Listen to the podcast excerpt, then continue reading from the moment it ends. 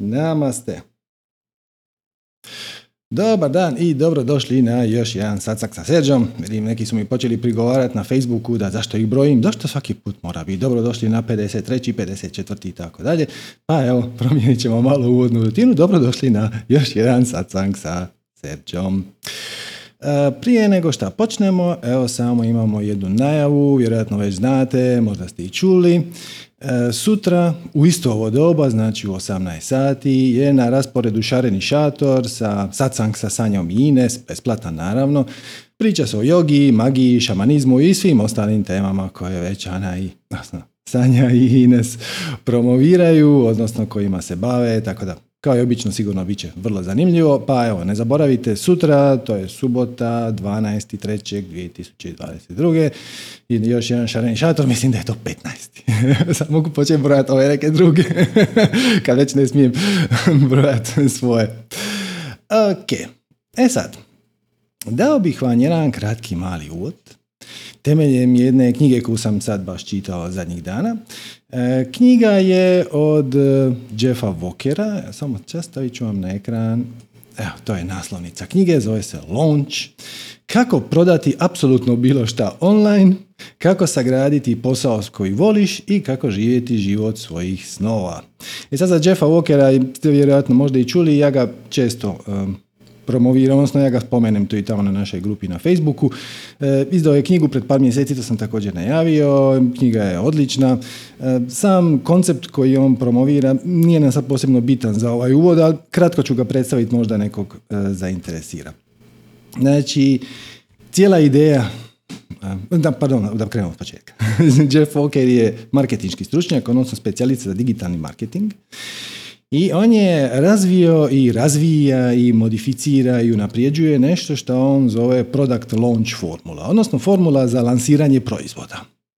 Generalna ideja koja stoji iza tog njegovog koncepta je da ako samo napravite proizvod i onda ga negdje tamo stavite na neku policu, neki dućan ili tako nešto, od toga nema puno koristi. On, on to zove hope marketing, odnosno marketing nadom. Ti si nešto napravio i sad se evo nekako nadaš da će ljudi to pronaći.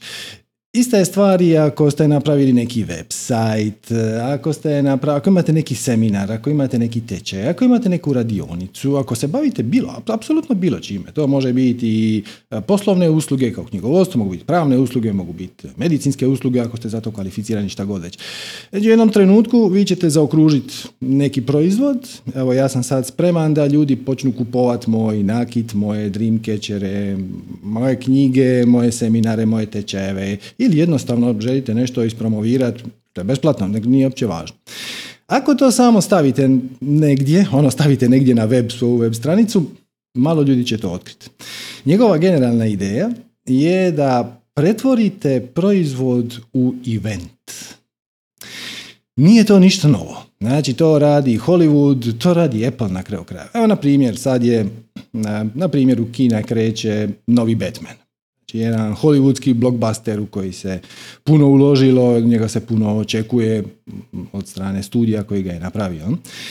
I šta hollywoodski studio napravi? Da li oni to samo puste onako u kina i to, znate, ono, jedno kino krene ovaj tjedan, drugo kino krene za mjesec dana? Nikako.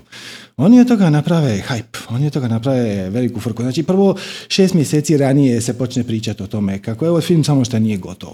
Pa onda tu možda čak se napravi neki sitni skandal, možda se dvoje glavnih glumaca počnu družiti u stvarnom životu, pa se onda počne nagađati su li oni u vezi ili nisu. Pa onda mjesec dana prije odjedan put svi ti glumci, producenti postaju eh, gosti različitih talk showova, pa se priča o film. Ništa to nije slučajno. Znači, svaki od tih događaja je pomno isplaniran i pomno je osmišljen i dizajniran je da stvori onako, nekakvu napetost, tenziju oko tog jednog svečanog dana kad će biti velika premijera i ljudi navalite, ovaj vikend se otvara Batman novi i tako dalje. Ista stvar radi Apple. Znači, nije, nije da Apple sad napravi novi iPhone i onda se on tamo pojavi jedan dan u nekom dućanu i kaže, o gle, novi, novi iPhone ili šta god, novi Samsung Galaxy ili šta. To su kampanje, prethode kampanje koje dižu tenziju. Pa onda prije lansiranja novog iPhona Prvo imate dva mjeseca prije procure neke tehničke specifikacije, imat će bolju kameru, imat će veću bateriju, podržavat će bežično punjenje. Pa onda mjesec dana ranije neki novinar koji je njima drag dobije taj primjer. Ako slučajno nekome ostane na stolu znate u kafeteriji pa onda, pa onda novinar to eto slučajno nađe i napravi recenziju. Stvari se hype i onda konačno na, na, dan lansiranja se napravi velika konferencija i onda izađe čelnik prije je to bio Steve Jobs sad je to Tim Cook nije važno i onda predstavi službeno i onda je to već sutra u dućanima to je već sve u policama isporučeno izdistribuirano kod distributera ali međutim čeka se trenutak da to krene i onda se toga napravi hype. E, istu stvar on sugerira za šta god da vi radite, ali ne morate izmišljati toplu vodu, to vam mi radimo. Znači, kad imamo neki, pogotovo masterclass, ali jednako tako i. Vi prvo dobijete najavu tri dana ranije, pa onda neki možda kratkić, pa onda dobije, stavimo na Facebook o čemu će se pričat, pa onda, uh, onda primamo neke prijave, pa onda svi zajedno imamo live event koji to nekako još uobliči u nekakvo druženje virtualno. To, to je ideja launcha. Znači, umjesto da se fokusirate na hope marketing, kako on to kaže, ono, staviš tamo pa onda šta god se desi, ti zapravo od toga napraviš veliku frku.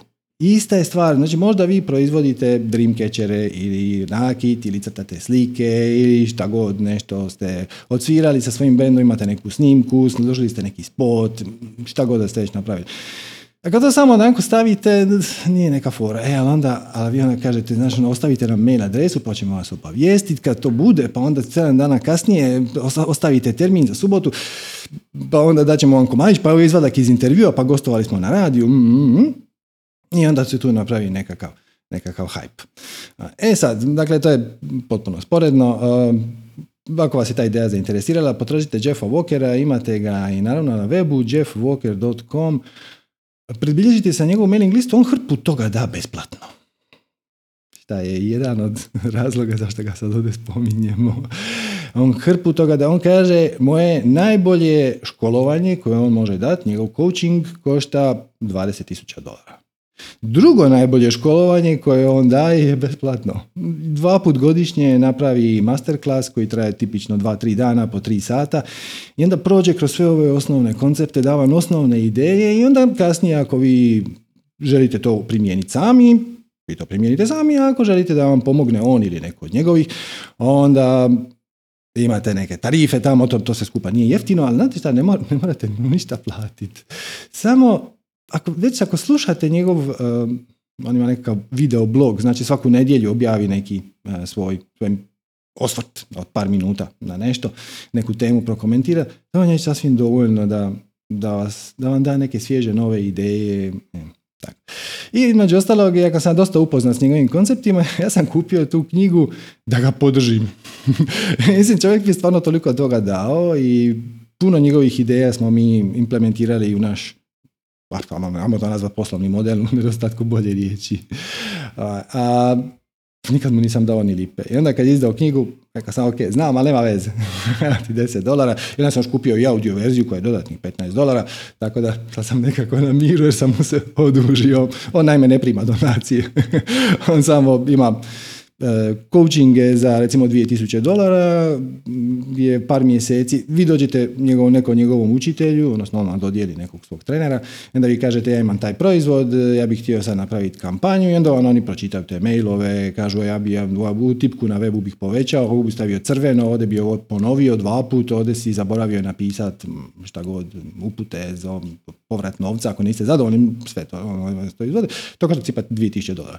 Ako želite baš njegovo puno školovanje, je cirka 20.000 dolara, ali većinu toga možete i sami, pogotovo kad na našim prostorima vi ćete htjeti malo modificirati tu formulu.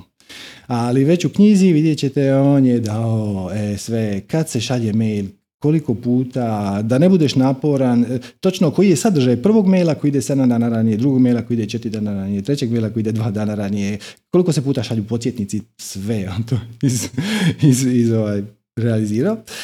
I što je najvažnije, sad dolazimo na pravu stvar, e, on je konzultant. On je na tisuće, na tisuće biznisa pregledao, sugerirao im kako da nabavi, vidio kako, šta radi, šta ne radi, za koje tržište, za koju nišu. Tako da ima jako, jako puno iskustva iz prve ruke. I njegovi ti savjeti dolaze zapravo s terena. U knjizi se on ne srami napisati. Mi smo probali i ovo, onda to nije radilo iz tog i tog razloga. Probali smo i ovo, ali bilo je preskupo. Pa, evo, ako vam je baš veliki budžet, možete, ali zapravo, ako na manji budžet vam se ne isplati. Znači, vrlo, vrlo je to ako, fino složeno. Ali, ovo zašto sam ovo sad sve htio ispričati, postoji u knjizi zadnje poglavlje. Zadnje poglavlje gdje je on nakon što je prošao kroz sve ove koncepte, ideje, htio malo zaokružiti cijelu priču i malo ohrabriti ljude, dati nekoliko grubih natuknica, smjernica, gdje, kako, šta, živjet, gledati i tako dalje. I to se poglavlje zove recept za veliki život. Prva stvar koja mi se tu sviđa, dakle, vidjet ćete, sad ćemo proći desetak natuknica, desetak savjeta, to je sve čisto manifestiranje. Ovaj čovjek nema nikakve veze ni sa manifestiranjem, ni sa spiritualnošću. Nikad nije spomenuo da potražiš svoje više ja, da otkriješ svoju stvarnu prirodu, ništa toga. Ovo su poslovni savjeti od strane poslovnog stručnjaka, stručnjaka za digitalni marketing koji je prvo to primijenio sam, pa je onda to još malo ispolirao da to bude dobro, pa je onda to počeo objašnjavati drugima i sad je skupo plaćeni konzultant i ima jako puno feedbacka s terena šta radi, šta ne radi. Evo što on kaže. Znači prvo, kaže nije trik biti uspješan. Trik je biti uspješan i sretan. Nisi ništa napravio ako tvoj biznis donosi brdo para, a ti si nezadovoljan. Kaže, poznajem brdo ljudi hrpa ljudi mi je došla i na konzultacije i po pomoć, ali i onako upoznali su se na različitim konferencijama koji imaju para ko blata, a najrađe bi sve to zatvorili i samo otišli meditirati na vrh planine u prenesenom smislu. Ne mislim da idu doslovno ali pobjegli bi od svega. Ne vole svoj život. Naporan im je. E, I kaže, kako ideš samo za uspjehom, bez da gledaš šta će te učiniti sretnim, čak i ako uspiješ, zapravo nisi uspio. E sad, znači, kako živjeti život svojih snova? Kaže, za život svojih snova prvo trebaš sigurnost. Ok, s njim ćemo se složiti. No? Ali sigurnost nemaš ako živiš od plaće do plaće. Da bi živio život svojih snova, mi sad ne pričamo ni o poslovnom uspjehu, ni o tome kako biti sretan, ni kako pronaći svoju strast, ništa. Nego, ako želiš živjeti svojih snova, koji god da tvoji snovi jesu, moraš biti uspješan i sretan, ali prv preduvjet je da imaš sigurnost, a nju nemaš ako živiš od plaće do plaće. Ako ti neko drugi upravlja tvojom sudbinom. Ako postoji osoba u tvom životu koja ti sutra može doći i reći, znaš šta, hvala ti na svemu, vaše usluge više nisu potrebite i zamolite da pođeš kući. Hm. Kaže, jedina prava sigurnost je sposobnost, pazi, sposobnost da stvoriš vrijednost i da za nju budeš plaćen. Znači, jedina prava sigurnost je sposobnost. uopće nije posebno bitno da li će vam vaš prvi poslovni projekt, ideja, kampanja donijeti uspjeh u nekom materijalnom smislu. Bitna je sposobnost. Ako ti si jednom uspio stvoriti vrijednost i za nju biti plaćen, bez obzira koliko si proizvoda prodao, ono, dva, bez obzira koliko si na tome zaradio, možda nedovoljno za jedan dobar ručak, nema veze. Ako ti imaš sposobnost da stvoriš neku vrijednost i onda za nju budeš plaćen, to je zapravo temelj prave sigurnosti. I onda kaže dalje, a najveća investicija su poslovne vještine. Kaže, znam ja da sad ja tu malo guram vodu na svoj mlin, jer ja sam poslovni konzultant i sad vama sugeriram da se poslovno obrazujete, što nekako ono izgleda ko da hladim svoja leđa. Ali kaže, poslovne vještine su vam ključne. Tek kad stvoriš posao ni iz čega, kontroliraš svoju sudbinu. Ovo ni iz čega ne znači da nećeš trebati neke resurse, neke alate, neki kompjuter, neki internet, neki printer, nemam pojma, neki alat, stroj za tiskanje majica, ako ti je to uzbudljivo. Samo da od ideje koja je onako u zraku, napraviš nešto konkretno, napraviš neku vrijednost, neki proizvod koji ima neku vrijednost i onda ga naplatiš. To je dosta bitan nastavak. Nije samo dovoljno napraviti proizvod, nego i onda ga naplatiti. I onda ga dođu do svojih korisnika, klijenata i tako dalje. I kontroliraš svoju sudbinu tek kad si sposoban to napraviti od nule. Bez da se nekome pridružiš i da vi to zajedno, iako naravno i ta opcija je uvijek u igri. U tom slučaju dodaje novu vrijednost, znači dodaje ideju, kreativnost, inspiraciju na ono što si već zatekao. Onda ubrzaje poslovne procese, smisli bolji, lakši, jednostavniji način, napravi novi proizvod, napravi novi dizajn, značite što hoću reći. Znači, tek kad posao stvoriš ni čega, odnosno kad si sposoban stvoriti vrijednost i za nju biti plaćen, kontroliraš svoju sudbinu što je preduvjet da živiš život svojih snova. Ali, kaže, nemojte se zaletiti i pazite da u svoj život uključite i vrijeme za odmor. Za odmor znači za ne nužno za ležanje na plaži. Odmor može biti sjest na terasi u miru pola sata. Odmor može biti pogledati neki dobar film, pročitati neku dobru knjigu koja može i ne mora biti korisna. Možda će vam samo biti zanimljiva, uzbudljiva jer volite krimiće, špijunske romane, šta god već nije će bitno. I, jer, kaže, postoji šala među američkim menadžerima, kaže, najbolja stvar kad si vlasnik svog biznisa je da radiš samo pola vremena. I slobodan si izabrat koji god hoćeš 12 sati unutar dana. znači radiš pola vremena, ne pola radnog vremena, nego pola vremena, od 24 sata radiš 12. A kaže, ali to nije ni korisno, ni zdravo i na kraju krajeva uh, odsjeca vas i od vaše inspiracije i od vaše kreativnosti i od novih ideja i od bilo kojeg novog, svježeg, osvježavajućeg načina da na neki novi način stvoriš novu vrijednost i onda je kasnije naplatiš. Kaže, uh, samo jedna prilike kao trkači konja. Znači, zamislite da ste kupili trkačeg konja, onako rasnog i fino ste ga platili. Šta ćete raditi? Brinut ćete se o njemu. Pazit ćete da ima dovoljno hrane, dovodit ćete veterinara, ako se ozlijedi, pomoć, napravit ćete sve što možete da se ta ozljeda zacijeli. Znači, brinut ćete se o tom konju, ne samo u trenucima dok on trči oko kruga, oko utrke, nego stalno ćete oko njega brinuti. Zašto se ne bi brinuli oko sebe? I on, on to zove da je to, znači naoštriti sjekiru. Znači imaš sjekiru s kojom ti uspješno lupaš i sjećeš drva, super je to, ali moraš je naoštriti kroz neku tijelovježbu, kroz neku meditaciju, kroz neki izlazak na zrak, kroz neku avanturu. Avantura opet ne mora biti bog zna šta, može biti neka šetnja po šumi. Može biti da ćete svoju obitelj odvesti na neki izlet, na neki piknik, pa ćete ono staviti dekicu na travu i onda ćete tamo ručati. Sve su to male avanture. Kaže, služi ili pokloni. Kad nekome nešto daš, kad si nekome od usluge i kad je taj zahvalan, to te nahrani. Ali jednako tako i ti budi zahvalan, budi konstantno u stanju zahvalnosti zbog znanja, učenja, svog života na kojem si zahvalan. Uvijek imaš nešto na čemu možeš biti zahvalan. Nikad nećeš doći u situaciju, ili vrlo rijetko, da si zahvalan na svemu. Ali uvijek ima nešto. Uvijek ima nešto na čemu možeš biti zahvalan i budi zahvalan, kaže, to ćete nahraniti. I onda sad dolazi dio koji posebno rezonira sa manifestiranjem. Veliko, veliko potpoglavlje kaže, ostani u zoni svog genija. Kaže, svatko od nas ima svog genija. Mi smo svi geniji za nešto. E, ostani u zoni svog genija.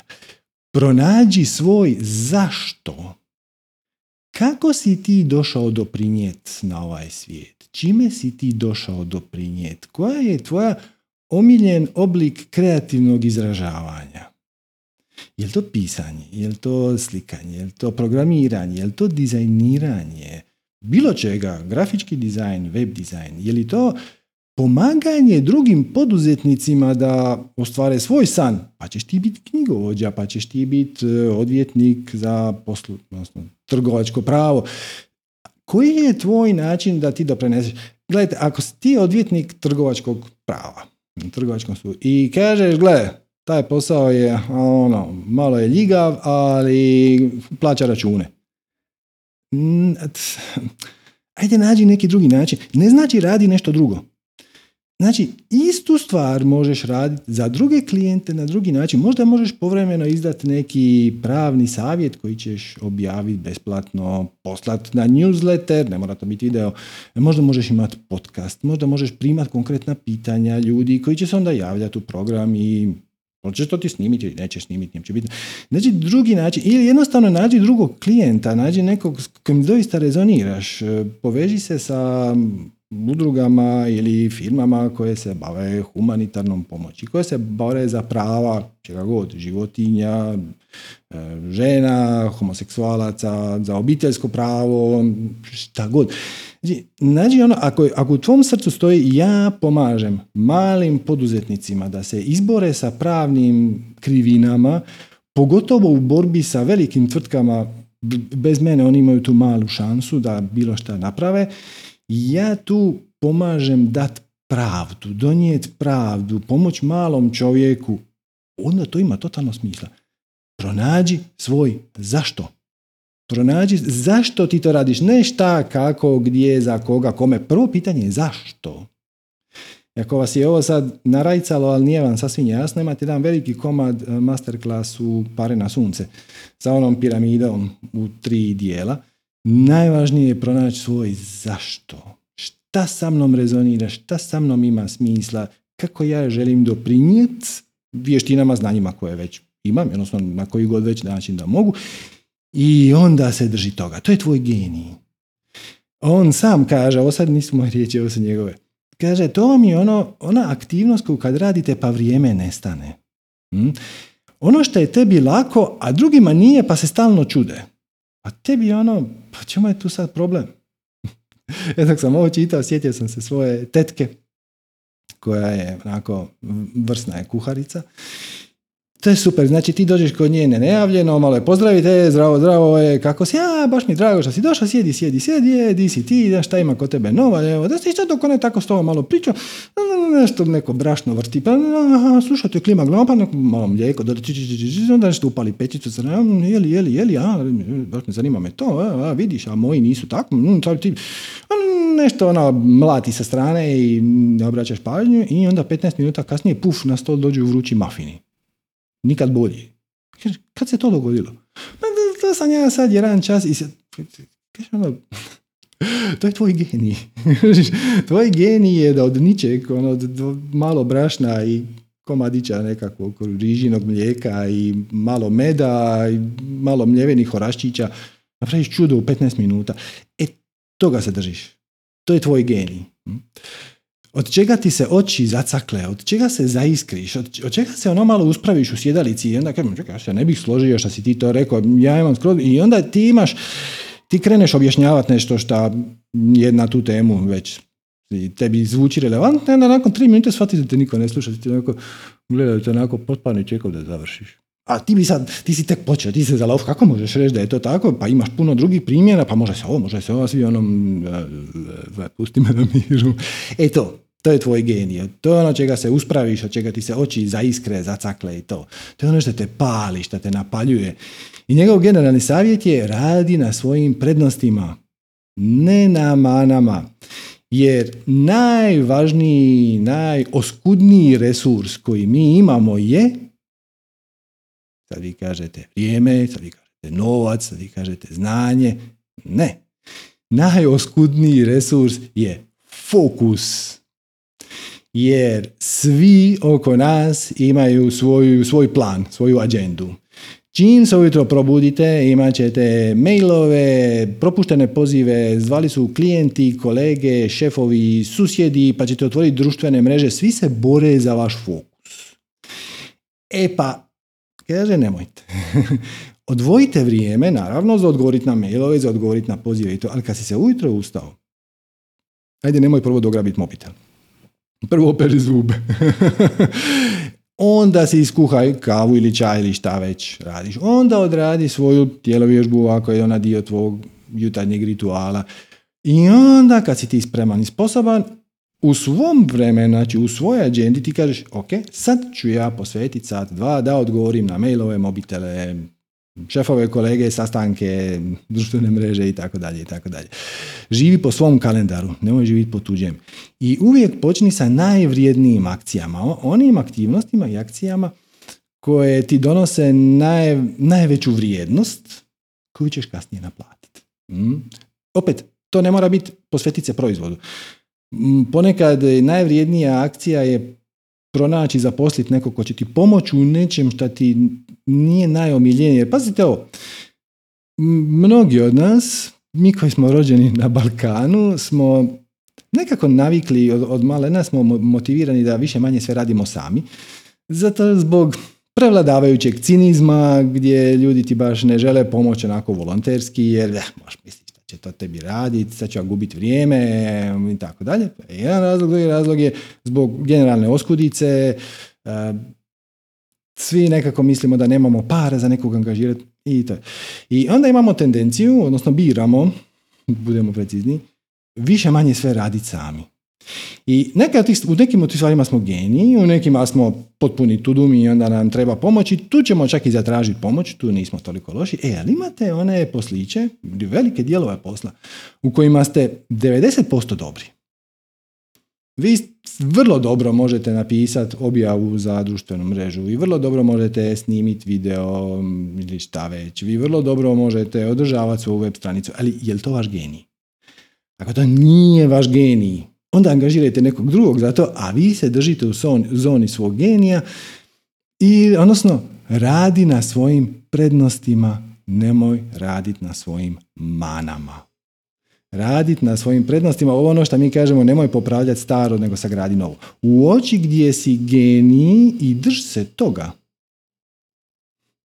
Sad kako zadnja dva, tri sacanga sam ja malo zapjevao, prvo je na nekom sacangu plus, čini mi se bio neki Mišo Kovač, da sam na zadnjem sacangu plus pjevao mantre, onda mi se par ljudi ono javilo, o ti divno pjevaš, odakle tebi pravo da ti nama uskratiš taj svoj talent, sad ono koriste moje tehnike, odnosno moje tehnike koje mi promoviramo protiv mene, da li to nije moj genij? Mislim, ok, ja mogu zapjevati onako malo u društvu i to i ok sam, neću previše ispasti iz tonaliteta. Ali nije to moj genij. Da ja odem u neki ozbiljan studio kod nekog ozbiljnog producenta i otpjevam dvije strofe, on bi rekao, o bože, imamo posla. nije to moj genij. Čak i da sam duplo bolji nego što jesam u tome, opet to nije moj genij. Moj genij je ovdje.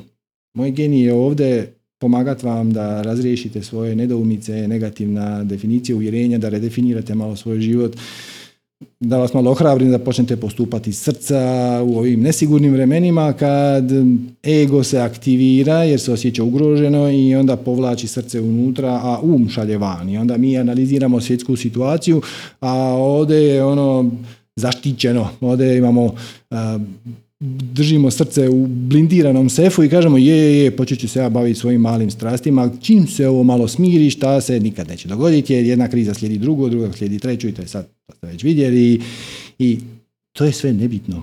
No ono što je bitno, da li si ti sposoban, da li imaš sposobnost napraviti neku vrijednost u bilo kom obliku za bilo koga i onda je naplati. Kasnije, ne nužno odmah. Cijela poanta Walkerove formule je da date ogromnu vrijednost prije nego što ljudi uopće ikad trebaju otvoriti novčanik. Znači da održite 53 sacanga besplatnih. I onda, onda imaš i autoritet, jer ljudi vide da s tobom rezoniraju ili ne. Mnogi su došli možda jednom na sacank pa su rekli ovo su gluposti i to je ok. To ne rezonira s njima skroz u redu. Znači na taj način biraš svoju publiku, na taj način biraš svoje klijente, to je isto Walker jako lijepo zapazio. Kaže, birajte svoje klijente. Ne, ne kontroliraš, dakle ti imaš ideju da ako, um, da bi trebalo nekako privući k sebi sve, sve ljude koji postoje, bilo bi idealno kad bi svi bili moji klijenti, ali gle, ne bi. Zato neki će s tobom rezonirati, neki neće. Neki će smatrati da to što ti radiš je genijalno, neki će smatrati da je to potpuni promašaj. Ne želiš imati oko sebe oni koji s tobom ne rezoniraju. ovo nije u nikakvom ružnom i negativnom smislu, što bježte od mene svi vi koji ne razumijete ovaj moj genij. Upravo je suprotno. ja ću ti pomoći ako ti vjeruješ da ti ja mogu pomoći, ako ti ne vjeruješ da ti ja mogu pomoći. Molim te, nemoj biti tu. I na kraju krajeva to je u obostranom interesu, to je win-win. Niti ti želiš biti tu, niti je meni to neke interesa koristi, samo namutiš vodu. Samo vidi negdje drugdje, ne, nemoj gubiti vrijeme na ovo. Znači ti kontroliraš ko su tvoji klijenti. I onda svaki put kad vam se neko odjavi s vaše mailing liste ili kad vam patne broj followera na Instagramu ili kad vidite da je sto ljudi napustilo vašu Facebook grupu, to je odlično. Znači to je sto ljudi koji nisu rezonirali sa tvojom porukom i najveća usluga koju mi možeš napraviti je da ih ne daviš. Pustiš da odu i svima je to dobro. Dalje kažem, ne radi sam. Hm? Zaposli ljude, može to biti volonterski, može biti honorarno, može biti povremeno, može biti e, na pola radno vremena, nije uopće bitno. E, ali ono što je bitan dio tog savjeta, on kaže, zapošljavaj samo zvijezde. Ja bih to preformulirao, zapošljavaj samo ljude koji imaju strast prema tom segmentu posla kojim želiš prepustiti. Ako ti treba neko da ti radi objave na društvene mreže, na primjer, jer to nije tvoj genij, nađi nekog kome su društvene mreže najnapetija stvar na svijetu. Koji ne može shvatiti da bi netko uopće mogao imati nekakav poslić bez da se objavljuje na, na društvenim mrežama i takve ljude želiš da oni tebi dođu sa idejama. Da kaže, zašto, znaš Facebook je sad napravio novu mogućnost, a zove se tako i ako imaš video manje od dvije minute, onda nema te i te i te, te prednosti, pa bil ti snimio nešto od dvije minute ili, ili ćeš da ja nađem pa da izrežem nešto iz starog, pa ćemo to staviti gore da vidimo kako to radi. E to želiš. Želiš inicijativu, želiš inspiraciju, želiš kreativnost, želiš da je ljudima to napeto, da je ljudima to bitno i on znači kaže zapošljavaj samo zvijezde. Znači samo najbolje u tom segmentu koji si prepustio. Sljedeći važan savjet kaže nauči reći ne. I to na skoro sve.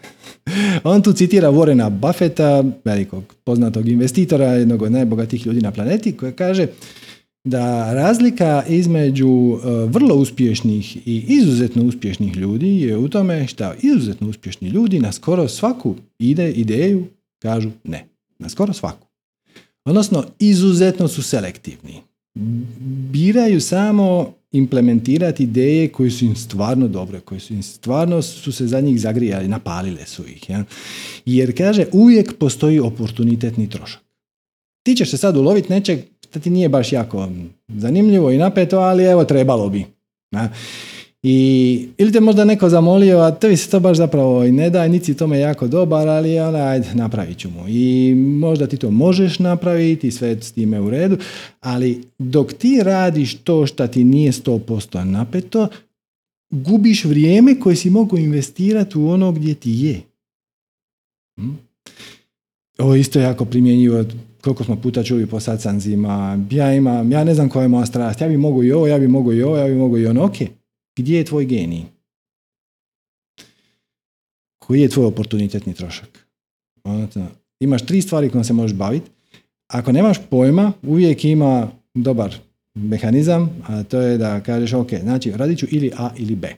I onda uzmeš novčić i kažeš, A je prvo, a druga strana je drugo. I onda baciš novčić i još dok je novčić u zraku, promotriš čemu se nadaš. Joj, samo da izađe pismo, samo da izađe pismo, nemoj da izađe glava, nemoj da izađe glava. Ok, znači već si odlučio, uopće nije bitno što će past. A ako ni to nije pomoglo, jer su ti te dvije stvari jednako uzbudljive, jednako ti zanimljive, onda možeš početi raditi sa obje, pa vidi gdje će te sinhroniciteti odvesti. Jer ono što je tvoja prava strast, tamo će ti se otvarati vrata, tamo će teče energija, ovamo će ići malo teže u jednom trenutku, ćeš spontano, bez da si uopće o tome i razmislio, sve više i više vremena posvećivati ovom prvom, ovom, ne ovom drugom i to će opet sve izaći na dobro. Ali ovo reci ne, kaže, pogotovo je bitno kad ti krene. E, kad se pročuje da si ti uspješan, da ti imaš kontakte, resurse, novce, infrastrukturu, platformu, šta god već da imaš, onda će ti se ljudi početi priključivati. E, I to puno veće mjeri nego što bi to bilo korisno. Nekada, onda i tu naučiš reći ne. Ti izrađuješ Dreamcatchere. Ok, super.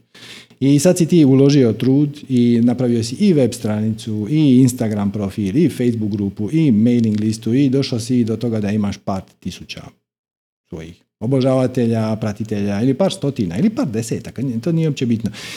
I onda će te netko primijetiti koji isto tako ima neki proizvod, možda on izrađuje nekakav nakit ili amajlije ili piramide od orgonita ili šta već i onda će ti doći sa idejom da ga ti ispromoviraš jer njemu se to ne da. Možeš, ako ti je to uzbudljivo, ako su vaši proizvodi kompatibilni, ako će ti dobit na vrijednosti time šta vi surađujete, onda apsolutno da. Ali ako ti je to samo ono, dobro, aj, aj poslaću ti jedan newsletter pa ćemo onda vidjeti, a vidiš njemu da imam baš na to, u to ne vjeruje, a onda on kaže, ono, ba dobro, evo, neka ne bude više od jedan tjedno, toliko ih mogu napraviti, više ne mogu.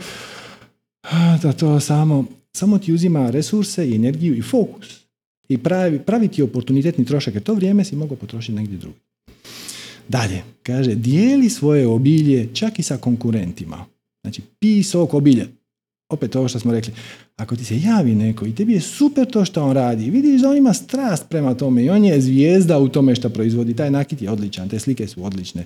E, a Majli je šta god već i vidiš da on ima i nekakav uzbuđenje oko toga, podijeli podijeli, nije uopće bitno postotak uh, zarada, revenue share, ništa. Nego ono, daj, educiraj, podijeli, pomaži, ohrabruj, budi primjer, iznad svega budi primjer. I onda kaže, shvati sve poraze i pogreške kao lekcije. Naravno, uh, Jeff Walker, njegov, njegov biznis je učiti ljude kako se radi kampanja, odnosno kako se radi lansiranje, ono, launch, je. Ali on kad ima neki masterclass, onda i on napravi lansiranje tog masterclassa za sebe.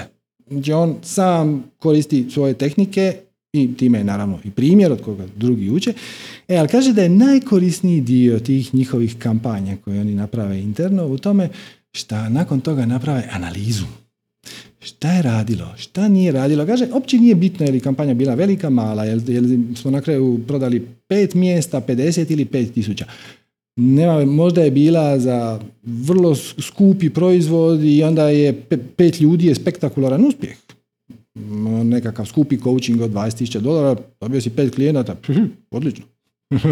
E, znači, nije, nije uopće bitno kakav je rezultat, nego šta smo napravili dobro, šta nismo napravili dobro, šta smo mogli napraviti drugačije, šta smo propustili napraviti, e, šta je ispalo loše, šta nam se vratilo ko bumerang u glavu i tako dalje i tako dalje. Znači, obavezno on u skladu sa četvrtim korakom naše formule, što god da se manifestira, pridjeli tome pozitivan predznak i izvučeš pozitivno iskustvo. O, gle, ovdje smo fulali. Kako uzbudljivo. Sljedeći put nećemo. Ili ćemo to napraviti malo drugačije, pa ćemo probati malo drugačije, pa ćemo vidjeti će to proći. Stalno se educiraš sam. I povremeno naravno skupiš neki savjet od ovoga i onoga i sve je to ok, ali analiza kampanje, odnosno prihvaćanje poraza i pogrešaka kao lekcije je ključno. I onda na kraju kaže, zadnje poglavlje se zove sad je vaš red. Ja vam kaže, evo ljudi, ja sam vam rekao više manje sve što sam imao. Priključite se nam u mailing listu, dođite nam u Facebook grupu, pratite moj blog, sve je to u redu, možda se vidimo na nekom masterclassu, možda mi dođete kao klijent, hvala, dobrodošli ste i sve je to u redu, ali sad je vaš red. Aj, nemojte da ovo ostane mrtvo slovo na papiru. Jer, kaže, tek kad nesebično služiš, nalaziš se u pravoj vibraciji. Ova moja je poanta totalno pogođena. Ideja kako živjeti, znači recept kako živjeti sretan i uspješan život je u tome da ako je ikako moguće, šta, odnosno šta veće mjeri izgubiš sebe. Nesebično dijeliš svoj genij. I onda iz toga mirakulozno izađe proizvod. Ali nesebično, ideja je doći u stanje čistog služenja. Mhm. Ovo me podsjetilo na jedan citat koji sam naišao pred jedno pa skoro 20 godina kad sam se počeo baviti s ovim temama budizma, hiduizma, traženja svoje prave ist, prirode i tako dalje. Bila je najava za neku radionicu, čini mi se u budističkom centru kod Šifua Žarka Andrićevića. I onda u najavi je bila jedna kratka pjesmica. Kaže, upoznati budizam znači upoznati sebe. Upoznati sebe znači izgubiti sebe. A izgubiti sebe znači biti prosvjetljen svim stvarima. Mene je ta pjesmica potpuno zbunila. dakle, ponovit ću još jednom pa ćemo izanalizirati. Kaže, upoznati budizam znači upoznati sebe. Upoznati sebe znači izgubiti sebe, a izgubiti sebe znači biti prosvjetljen svim stvarima. I sad ovaj prvi stih je mm, logičan i razumljiv. Upoznati budizam znači upoznati sebe. Ok, znači ti me zoveš na neko predavanje o budizmu, dobro. To je tvoja tehnika za upoznat samog sebe. Znači upoznat samog sebe se može na puno načina, može se kroz meditaciju, može se kroz kontemplaciju, može se kroz razne oblike i čak i tjelovježbe. Yoga je dizajnirana zato da te dovede u kontakt sa tvojim tijelom, da ti pomogne da upoznaš samog sebe, da vidiš gdje su ti blokade, negativna definicija uvjerenja, ovisi koju ćeš terminologiju koristiti. Sad, ok, ovaj koji me poziva na seminar, kaže dođi upoznaj budizam jer to je jedna od tehnika za upoznat sebe. Ok, taj dio shvaća. A onda dolazi drugi stih. Upoznati sebe znači izgubiti sebe. Uh, ok, daj vratit ćemo se. Izgubiti sebe znači biti prosvjetljen svim stvarima. U tom trenutku sam rekao, aha, to je neko prosvjetljenje, to još ne razumijem, nema Samo sam ga odbacio. Okay. Ali ovaj drugi stih, znači upoznati sebe znači izgubiti sebe. I ovo je jedan vrlo zanimljiv i moćan paradoks. Najbolje upoznaš sebe kad te nema. Kad postupaš potpuno nesebično, kad prevaziđeš svoj ego, kad ga neću reći prevaziđeš, ni ne ubiješ, Bože, nego recimo kad ga nadrasteš. Kad shvatiš da ti sebično razmišljanje, a šta je tu za mene, a šta ja imam od toga, zašto bi ja tebi pomogao, ali ti si mi konkurencija, ali ako ja dam tebi, onda ja neću imat. E, I bla bla, dok jednom ne smrkne, drugom ne svane, sve, sve, sve te gluposti. E kad prevaziđeš to i počneš nesebično dijeliti, surađivat, poklanjat ili prodavat po nekoj fair cijeni, to je isto savršeno ok. Ne? Tek onda upoznaš sebe. Upoznaš sebe kad izgubiš sebe.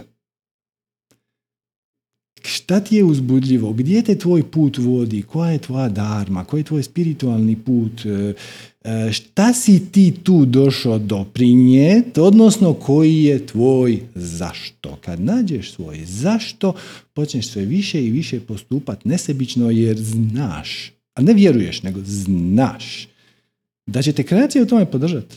I podržavate ko lavina. Onda ona baciš kamenčić sa vrha planine i onda se on povećava u sve veću, veću, veću grudu snijega i onda na kraju, na kraju dođe dole i lupi ogromna grudetina. Okay. Znači, tek kad izgubiš sebe, kad prestaneš razmišljati o sebi, kad počneš razmišljati o drugima, dijeli svoje darove, bit ćeš načisto s time koji su tvoji darovi i šta te spriječava u tome da to radiš i upoznaš sebe. Ok? Zvuči paradoksalno, ali to je samo jedan od moćnih paradoksa koje mi, koje, na kojim je ova kreacija bazirana. Tek kad izgubiš sebe, kad postupaš potpuno nesebično, se pronađeš i upoznaš. I onda si prosvjetljen svim stvarima, zato što si u stanju apsolutnog prihvaćanja. I ništa te ne može izbaciti iz takta i odjedan put vidiš ljepotu svih onih sitnih stvari koje prije nisi ni primjećivao. Prođeš pored cvijeća na, na, koje raste tu pored ceste ni ne primijetiš ga. Ja e, sad ga primijetiš jer živiš u trenutku. Jer znaš da šta god treba biti napravljeno, nekako će te kreacije izvijesti. Ne moraš ti misliti, a šta ako napravimo, a šta ako napravimo. Kad izgubiš sebe, kad se ubaciš u stanje čistog služenja, onda zapravo pronađeš svoj istinsko pravo biće, ovo je totalni pogodak. Totalni pogodak uh, Vokerov, odnosno budizma i to vam je jedan od načina na koji možeš, koji mi ovdje primarno promoviramo. Ima i drugih načina. Možeš upoznati sebe tako što meditiraš. Ima i brojnih tehnika, ali je najlakši način i najugodniji je da se staviš u stanje čistog služenja ne mora biti 100%. Jer ako kažeš moram se staviti 100% u stanje čisto služenje, ego će imati na to primjedbu. ciljaj na 100%, a onda će se ego koprcat i na kraju će to ispast 50-50 ili 60-40 ili kako god, šta više to bolje, kako vrijeme bude prolazilo, kako tvoje povjerenje u kreaciju bude raslo, kako ti budeš van svake sumnje znao, ne samo naslučivao, nego doista znao, ne vjerovao, nego znao. Tek kad nešto znaš, onda to postane automatizam. To se pretoči u akciju vrlo spontano, vrlo jednostavno, bez ikakvog šuma okolo, bez toga šta je ko rekao, šta ko nije rekao, šta ko bude, ako što neko ne bude. Potpuno nebitno. Ubaciš se u stanje čistog služenja i onda stvari idu. Šta znači živjet u stanju čistog služenja? Šta znači živjet nesebično? Zanimljivo pitanje. Naravno, to znači slijediti svoju strast i to, i to je, to vam je nekako jasno, ali puno je subtilnije. U sitnim svakodnevnim stvarima koje čak često i nisu tako sitne. Evo da ću vam jedan primjer. Mi sad evo, svjedočimo eskalaciji sukoba u bliskim zemljama u Europi. Ne moram vam tumačiti, davati nikakav uvod. Kakva je vaša reakcija na to? Primijetite, samo pogledajte unutar sebe, kakva je vaša reakcija na vijesti da se granatiraju, raketiraju nuklearni reaktori, da ovaj prijeti atomskim bombama, da bla bla bla bla bla. Da se razumijemo, sve ovo što se slijedi ništa ne opravdava tu situaciju. Znači nije sad da mi tražimo uh, izgovore daleko, ništa ne opravdava ovu situaciju, ali ajmo vidjeti kako mi možemo pomoći doprinijeti. Šta znači u ovoj situaciji nesebično služiti drugima? Izgubiti sebe ne bi li bio od najveće moguće koristi. Kakva je tvoja reakcija na te strašne i užasne vijesti i na tu realno, objektivno nedopustivu situaciju? Većina ljudi je reagirala strahom, tjeskobom, apatijom, tu se ništa ne može napraviti, tugom, užasne stvari se događaju. I to je sve razumljivo, ali kako onda postupaš iz te vibracije i kakvu vibraciju širiš dalje? Znači, iz ego perspektive potpuno je razumljivo da me frka da neko tamo ne lansira atomsku bombu. Ok, to je... Ali, ako ja dopustim da sam u vibraciji straha, ja ću taj strah širiti dalje. Jer netko će reći, na primjer, moj prijatelj, ma dobro, to se neće dogoditi, ako sam ja u vibraciji straha, ja ću reći, no, hop, pustiti, još ne bi bilo prvi put, to su stare rakete, to se može, može se i slučajno dogoditi. Može to je jedna budala tamo. I šta radim? Propagiram strah. Propagiram strah. Čak i taj moj prijatelj koji možda do sad nije bio u strahu i tjeskobi koji je rekao, ma, da se neće dogoditi. Ako ja onako ozbiljno iz vibracije straha to izracionaliziram, jer to je ono što će um napraviti, izracionalizirat će mu vibraciju i dat će brojne uvjerljive argumente kako bi svi trebali biti u vibraciji straha. Kome to pomaže? Kome to pomaže? Ti se brineš. Šta je briga? Sjećate se redefiniranja realnosti. Briga je zlouporaba mašte. Znači, ta situacija je sad takva kakva je, ne bježimo od nje. Znači, ovo nije guranje glave u pjesak. Ovo je samo spremnost da otiđemo korak izad straha, koji će se prvi pojaviti, ono, tamo se događaju strašne stvari i možda će to na neki način, na grozan način reflektirati se na moj život. Ok, to je prva reakcija koju će ego napraviti. Ok, ali ajmo sad otići korak dalje. Mislim, na sigurnom smo trenutno, fino nam je, u foteljama smo, slušalice, sve u redu, ovaj čas je sve u redu. Dakle, da li ja tu mogu nešto napraviti? Da li me itko, će, će li me iko konzultirat? Znači, čuj, mi bi sad lansirali rakete, pa ako se ti slažeš. Neće. Znači, to je situacija koja je potpuno van moje domene. I koja je m, nad kompluta, onako jedan sivi oblačić uh, straha, tjeskobe, koji je kolektivan, zato što mnogi od nas imaju tu vibraciju iz očitih i razumljivih razloga.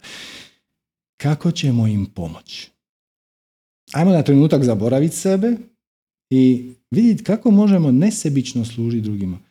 Nesebično ćemo im služiti, najviše ćemo im pomoći ako im pomognemo da izađu iz te vibracije. Ponudimo im neku drugu vibraciju.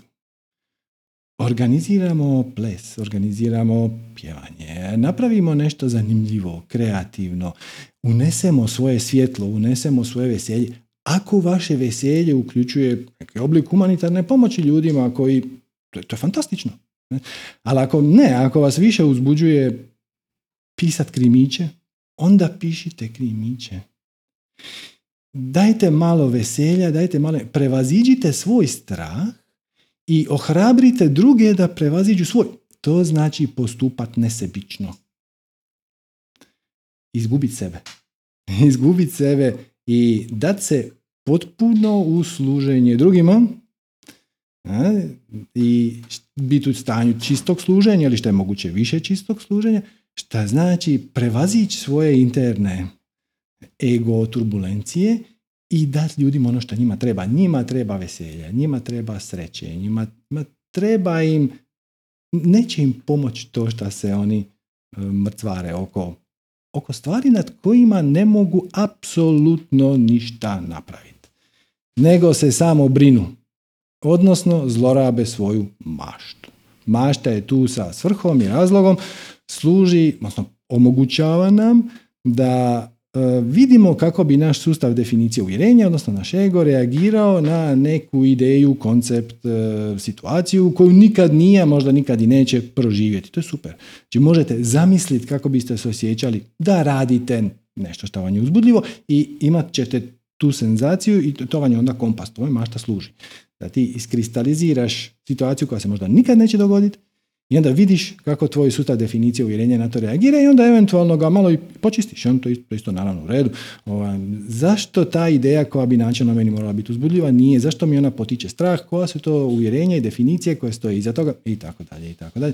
Tome mašta služi. Mašta ne služi tome da ti se ubaciš u vibraciju straha i onda svima oko sebe furaš dodatni strah čak i ako ga nemaju. To znači nesebično služi prevazići svoj ego, svoj jadan mali ja, meni je najteže, najgore i vidiš se kako se grozne stvari događaju i sad ću, ja, sad ću ja to iskoristiti kao izgovor da se samo sažaljevam. To nije baš najbolje. To znači postupat nesebično. Najviše što možete. Kažem, ciljajte na 100%, na kraju će ispast 40%, ali to je u redu. Ne morate se brinuti oko ega. Ego se brine samo sebi. ne morate se misliti, ako ja sad se previše dam na služenje drugima, onda ću umrijeti od gladi. To se samo neće dogoditi. Ego je prejak. Tako da, sasvim je dovoljno da ti ciljaš na 100%, na kraju će to ispast 40 ili 50 ili 60, šta više to bolje, super, ali ne morate se brinuti oko toga da ćete previše se dati u služenje drugima i da će to na neki način biti na vašu štetu ili na vaš mm, nesreću ili oskudicu, ili ništa od toga, čak što više. Upravo je suprotno. Tako da eto, to su vam savjeti Jeffa Walkera koje ja potpisujem. Ovaj, totalno su konzistentni sa svime što mi ovdje pričamo, uključuje sve elemente, znači radi ono što ti je najuzbudljivije, na sve ostalo reci ne, ako ikako možeš. Možda u početku nećeš moći pa ćeš raditi više manje sve sam, ali s vremenom cilja je na to da se držiš svog genija. Radi ono što ti je najuzbudljivije. Radi to najbolje što možeš dokle god možeš. Kaže, prva kampanja koju ćete napraviti neće biti spektakularna. Možete iz nje puno naučiti. Iskupit ćete neke kontakte i brojeve telefona, e-mail adrese i to sve skupa za, za sljedeću. Znači, to što prva nije prodala toliko koliko si zamislio, to nema veze. Radiš bez ikakvih očekivanja, bez ikakvih insistiranja na konkretnom rezultatu. I šta god da se dogodi, kažeš ono, ok, iz ovoga sam nešto naučio. Šta je bilo dobro, šta nije bilo dobro. Za početak, vrhunska stvar je što smo napravili kampanju i prodali smo šest komada. Ui, bilo je bolje smo prodali šest, ali prodali smo šest. Nema veze. Sad znamo, imamo više i sljedeći put će biti bolje. I, gradi na tome. To je put za sretan i uspješan život. Jer kako je on to lijepo rekao, nije dovoljno biti uspješan. Možeš biti beskrajno uspješan i još nesretniji. Ideja je da budeš sretan i uspješan. Da stvariš vrijednost i da je naplatiš. Znači, imate taj muški i ženski princip. Dijeli najviše šta možeš, to je ženski princip, i onda kasnije to naplati. To je muški princip, ali prvo napravi, to je muški, pa podijeli, to je ženski, pa onda ti ljudi koji su ti se prijavili na mailing listu Viber zajednicu, servisiraj, daj im neku vrijednost. To može biti može biti jedan PDF, može biti uh, jedan link, može biti uh, jedan dobar citat. Već ovisno o tome što radite. Uh, ako se bavite nečim što je vizualno tipa slikanje ili nakit ili to da majlije, može biti Instagram kanal, samo klikneš sliku, uploadaš, kažeš evo ga, koga želi cijene 300 kuna. Gle, ko hoće će se javiti, ko neće se neće javiti, nema veze. Možda će na to se 15 ljudi odjaviti sa tvog Instagram kanala. Koga briga, super. Nije ih zanimalo. Odlično. Molim vas, slijedite svoju strast. ja, sam, ja vam između ostalog pomažem i da slijedite svoju strast tako što sam vam pokazao što vaša strast nije, a to je ovo što ja radim i molim vas, budite sretni negdje drugdje. Nije da vas tjeram, samo nikome ne pomažete šta. Mi ovdje ostavite komentare, ovo je užasno. Mislim da ti je ovo užasno, klikni unfollow, next, nešto, unsubscribe. Zašto bi sad sipao svoj otrov vani? Znači, ideja je da osvijestiš svoju vibraciju, da preuzmeš odgovornost za svoju vibraciju. U svakom pojedinom trenutku, šta znači i sad. U kakvoj si vibraciji? Sad. Ako si u vibraciji ljutnje, frustracije, tjeskobe, straha, pogledaj možeš nešto po tom pitanju napraviti. Ako ne možeš, onda slegneš ramenima i kaže, bit će šta bude i počneš prema vani dijeliti ono najbolje od sebe, ne ostatke od sebe. Počneš dijeliti najbolje od sebe. A najbolje od sebe je ono gdje si ti kreativan, inspiriran, gdje si ti u zoni svog genija, a to je kad si u visokoj vibraciji, to definitivno nije kad si pod strahom, stresom, tjeskobom, frustracijom, ljutnjom, krivnjom, sramom, apatijom, depresijom, bla bla bla, tugom, velčmercom i tako dalje i tako dalje. I onda se taj, onda ćete vi prenijeti tu vibraciju ili barem ćete ponuditi drugima oko vas vibraciju koja je malo više koju oni mogu i ne moraju prihvatiti. To nije na vama će ne oni prihvatiti ili neće. Oni mogu i ne moraju prihvatiti. Njihova je odluka. Vi ne inzistirate ni na jednom i na drugom rezultatu, vama je jedno i drugo. Ok, vi ste već napravili najviše što ste mogli, ako s tim osobnim primjerom eh, dali mogućnost da to odaberu. I onda, ako oni to odaberu, onda će oni to širiti dalje. Jer će i oni krenuti podstupati iz viših vibracija i onda će se cijela ova e, maglica tuge, turobnosti, nesigurnosti, straha, neizvjesnosti i tako da početi lagano otapat i kad se krene otapat, to je najbolji, to je zapravo jedini lijek za buduće sukobe i ratove. Jer ovaj kriza koju sad imamo slučajno se događa u Ukrajini. Prije toga smo imali drugu sa koronom. Prije toga smo imali neku treću. Uvijek će biti kriza dokle god postupamo iz ega. Svačete, ego je dizajniran da bude mehanizam za fokusiranje u ovu realnost da bi se ti mogao fokusirati u ovu realnost. I imati potpuno osobno iskustvo ove realnosti, svatko od nas ima potpuno drugačije iskustvo ove realnosti, iako je načelno dijelimo. Da bi ti mogao imati iskustvo i osobno i personalizirano ove realnosti, na neki način moraš se osjećati da si odvojen od ostatka. Šta je iluzija, naravno, to znate vi koji ovo slušate, ali svačate dakle to dolazi. Ne mogu imati osobno iskustvo ako sam ja jedno sa svojom obitelji, jedno sa cijelim kvartom, jedno, onda to, to je osobno iskustvo na skroz drugom nivou. Najlakši način da imaš potpuno osobno iskustvo je da se na neki način odvojiš. Da postoji ja i svi drugi. I onda taj mehanizam ja i svi drugi, ako ga ne držiš pod kontrolom, teži konfliktu. Želi se razlikovati od tih drugih. Ili, ili, ili želi biti bolji ili želi sam sebi dokazati da je lošiji i onda to dolaze sramovi krivnje, nisam ja dovoljno dobar, ne mogu slijediti svoju strast, to je jedan način da se odvoji. S druge način može reći svi ostali su budale, idioti, niko nema pojma, to je opet drugi način. To je sve samo projekcija ega. Naš ego stvara konflikt, ali to možete primijetiti u ljudima koji, se kre, koji su oko vas, u obitelji, kako uvijek ima još jedan konflikt, još jedna razmirica, još ovi nije zadovoljan s ovim, ovaj ovome zamjera, ovaj ovome spušta, ovaj je ljut, ovaj je frustriran. I, I onog trenutka kad shvatiš da sve te situacije služe da bi ti kroz njih mogao reflektirati ograničenja koja su u tebi, pa onda kažeš, ok, zašto je mene ono ljutilo, zašto sam ja tu frustriran, dok ne dođeš do te točke, vjeruješ egu i onda ulaziš u potpuno nepotrebne konflikte. I kad 7-8 milijardi ljudi koji imaju mentalni sklop, koji ih uvlači u nepotrebne konflikte zato što vjeruju, odnosno žive u uvjerenju da su odvojeni od svega ostalog i da dok jednom ne smrkne meni ne svane i tako dalje i da bi tebi bilo gore meni mora biti bolje ili obrnuto bla bla bla bla.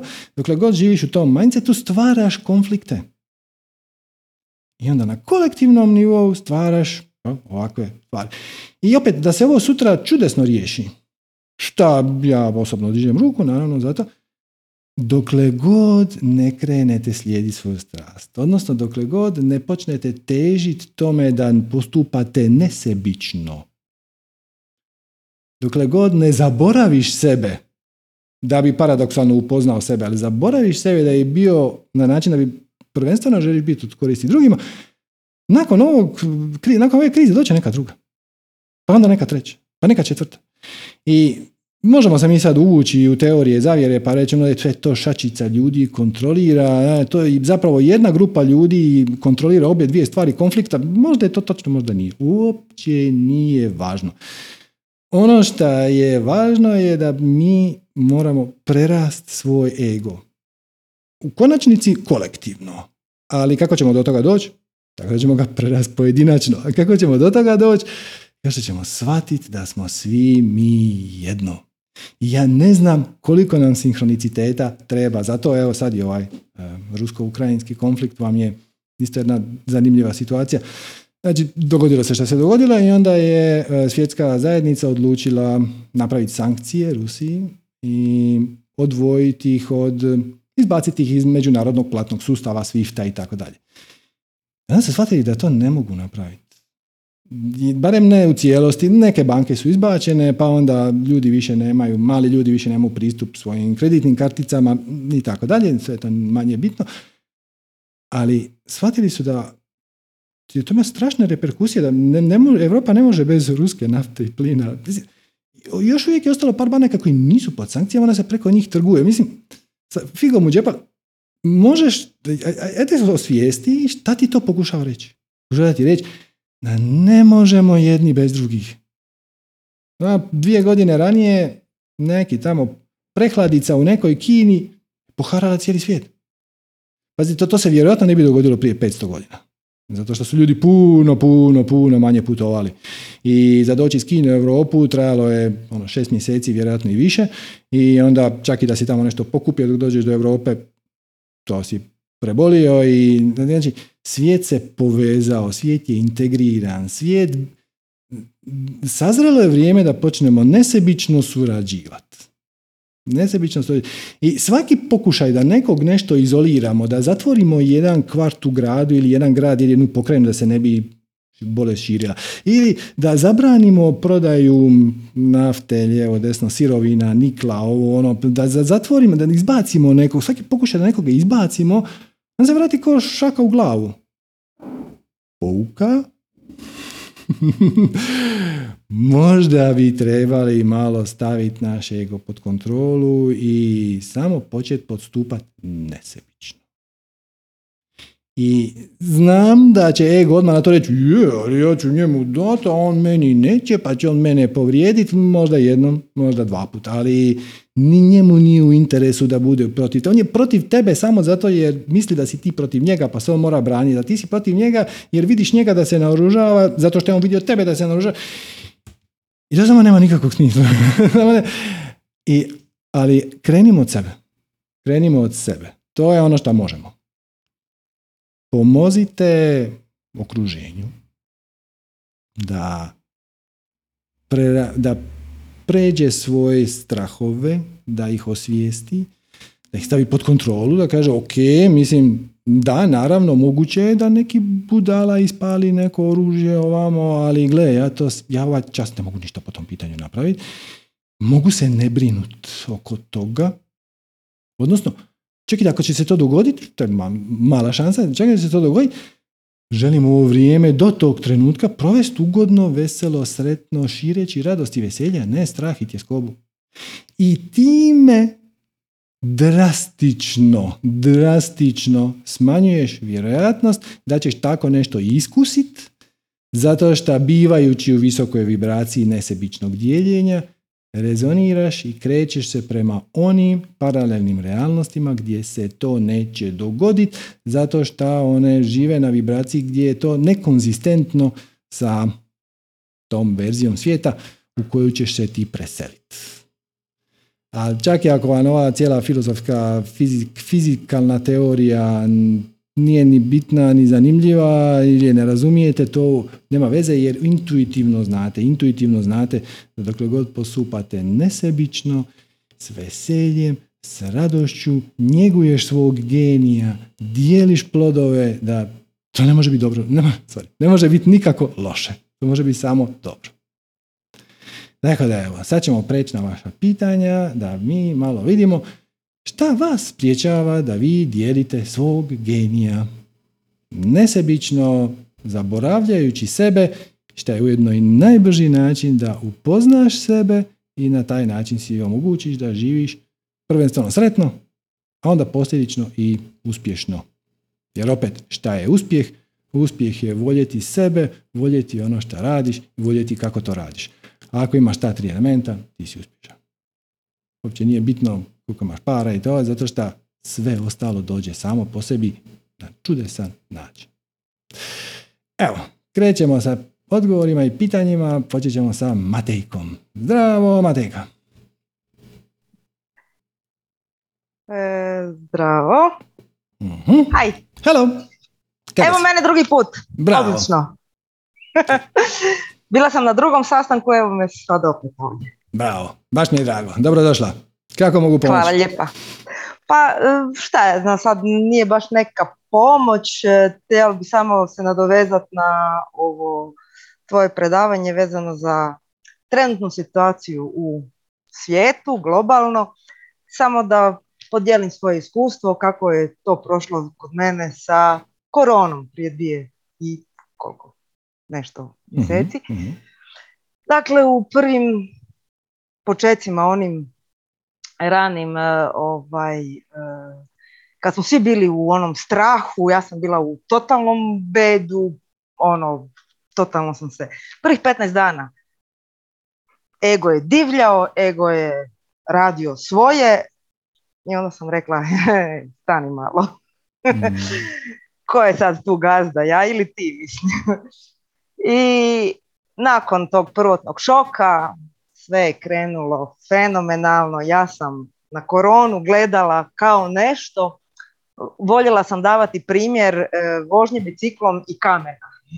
mm Dakle, ja sam na koronu gledala kao na kamen kojega nisam, ja sam primijetila da je on tu. Korona je bila tu i korona je naravno bolest kao bolest koju nismo niko ovaj, omalovažavali niti rekli da ona ne postoji, ali ja sam je primijetila, ali je moj fokus bio negdje sa strane. mm Dakle, moj fokus je bio na tome da napravim apartman, da ugošćujem goste, da napravimo bazen, da... Dakle, uvijek je bilo nešto, nešto drugo, mhm. što je mene ispunjavalo, što je meni davalo snage i ja sam uživala u tome. I dakle, rezime svega, nisam imala niti ja, niti moj suprug, nismo imali koronu. Mm, prošli smo kroz to nekako lagano. mm I ono što mogu posvjedočiti kada živim taj život na nekakvoj visokoj vibraciji, ja bi rekla, bar mislim da živim, počela sam primjećivati da ljudi oko mene e, moji najbliži e, život im se nekako slaže na jedan pozitivan način da oni prosperiraju, oni dobivaju dobre poslove, oni sređuju živote. Da. Kako ja živim, tako žive i oni. Nekako Odnosno- vidim Odnosno, nekako- ti seliš u paralelnu realnost u kojem su i oni prosperitetni. Znači, ideš prema onim, ajmo staviti u navodnike, kopijama njih koji postupaju iz srca. O- očito, jer kažem, e, vidjela sam prije nije bilo tako dobro, konkretno moja kćer nije bila zadovoljna poslom, bila je totalno nezadovoljna, e, nije imala stabilnu vezu ljubavnu i tako to. Međutim, kad sam se ja digla, sem je dobila posao u kojem briljira, u kojem je ona ona, Da, da. E, dobila je predivnog partnera, uselili u novi stan. Mislim, to je samo jedan primjer, ne kažem, ima ih i drugih. E, Tako da to je nešto fenomenalno. Došla je sad ova situacija, opet sam pala, Mhm. moram priznati, jer me zateklo. Par dana skupljam komadića, ali brže sam sada došla na ono, rat je, naravno da je rat, jer ga svi vidimo i svi smo svjedoci toga, ali opet pokušavam se staviti u poziciju da to je rat, to je kamen, ali ja neću gledati na njega, ja se selim e, u, u, u- u realnost gdje evo sad gradimo zapravo radimo jedan projekt gdje e, ćemo staviti našu kuću u, u, iznajmljivanje pa radimo naš smještaj, nekakav studio Mhm. apartman gdje ćemo mi biti smješteni. Dakle, opet mi je fokus na nečemu što ja volim. Da. Ne, ba- baš ti hvala što si to poentirala, jer šta se desi? Znači, neko ti dođe i kaže ova situacija u Rusiji je užasna u Ukrajini. I onda ti kažeš, nama to će sve biti ok. Većina ljudi će percipirati to kao naivni optimizam. Kao time što se ne pokazuješ zabrinutost, osobnu zabrinutost za tu situaciju, e, zapravo to je neodgovorno i na neki način ti si hladan i bešćutan i nije te briga i tvrd si prema patnjama drugih, ali upravo je suprotno. Upravo je suprotno. Znači, niko ne kaže rat ne postoji, niko ne kaže patnja ne postoji, niko ne kaže ljudi bježe iz svojih domova u izbjeglištvo, šta ono nije zabavno i mi to znamo koji smo odrasli na ovim prostorima. Upravo je suprotno. Ajde, otići dva koraka dalje. Na, u prvom koraku dalje, prva reakcija je ego reakcija koja kaže, a, grozno, užasno, strašno, ovo se ne bi smjelo događati. I onda si ljud, frustriran, u strahu i lijevo desno. A kažeš, no, ok, dobro, situacija je takva kakva ja je prihvaćam. Prihvaćam je bezujetno. Ajmo sad vidjeti kako ja mogu doprinijeti. Najviše što mogu doprinijeti je da ja budem dobro neovisno o okolnostima, jer tvoja vibracija ne ovisi o okolnostima, nego ovisi o tvojoj reakciji na tu okolnost. E, Tako da- upravo to. Da, da, da. Super. Upravo to. To, to, mi je, to mi je poanta cijelog e, zapravo ovog razgovora da kažem da je e, kako ću ja reagirati na ovu situaciju. Znači, moj osobni e, e, pogled na cijelu situaciju i postupanje u skladu sa tim pogledom. Da. Reći će, zabijaš glavu u pjesak, e, meteš problem pod tepih, ali nije to, nije, ja to, ja to gledam s druge strane. To je kamen na putu dok vozim bicikl Tako je. To je, i primjećujem ga. to je sinkronicitet ali koji je tu ali- da nam nešto pomogne osvijestiti. da mi pomogne izgraditi mene kao osobu na nekom ni- višem nivou svijesti. Da. Tako nekako ja to rezoniram. To je to. Hvala ti, evo, baš šta si Eto. Hvala potvrdila vama. i shvatila ovaj uvodnik. E, s- Shvaćam, da, ima, ima tu jedan, to sam našao prije 30 godina, to vam je takozvani, e, kako se to zove, fenomen golmana. Znači, kaže, kaže ilustracija ovako. Recimo imate golmana u nogometu i on sad brani 11 terac i drugi igrač mu puca 11 terac. I igrač trči prema lopti i fintira kao da će put, pucat desno. Znači namjesta tijelo kao da će pucat desno. Loš golman skoči desno. Dobar golman kaže, aha, on se sad pravi da će pucat desno, a zapravo će pucat lijevo i baci se lijevo. Na najbolji golman kaže, aha, on fintira da će ići desno, ne bi li se ja bacio lijevo, pa ću se ja baciti desno. I sad šta je, šta je problem? Šta kad gledaš izvana, ti po tom jednom udarcu ne možeš procijeniti je li taj golman loš ili izvrstan. Jer i jedan i drugi su napravili istu stvar, ali sa potpuno različitim procesom iza njega. E, I tako isto i ovo. Znači ti ako nekome kažeš, ma dobro to, Rusija, Ukrajina, to, to, to će se nekako riješiti. Evo, ako imaš neku ideju kako mogu pomoći, ti mi slobodno sugerira. Do tada ja ću nastaviti jediti svoju strast i ja ću Upravo to. E, i onda mi kažu, joj, pa ti si hladan, tvrd, bešćuta, nije te briga, kako, ne, ne misliš ni o svojoj djeci i tako dalje. Ti kažeš, ne, ne, ne, ne, ti ne misliš, ali nema veze, ne mogu ti to objasniti u pet minuta. Jer tvoja djeca koja ima možda pet i sedam godina doma, ne razumiju situaciju, znači ne gledaju dnevnik i nije jasno što se tu događa, ali i te kako osjećaju da si ti u vibraciji straha i tjeskobe i onda su i oni njima ne pomažu. Da.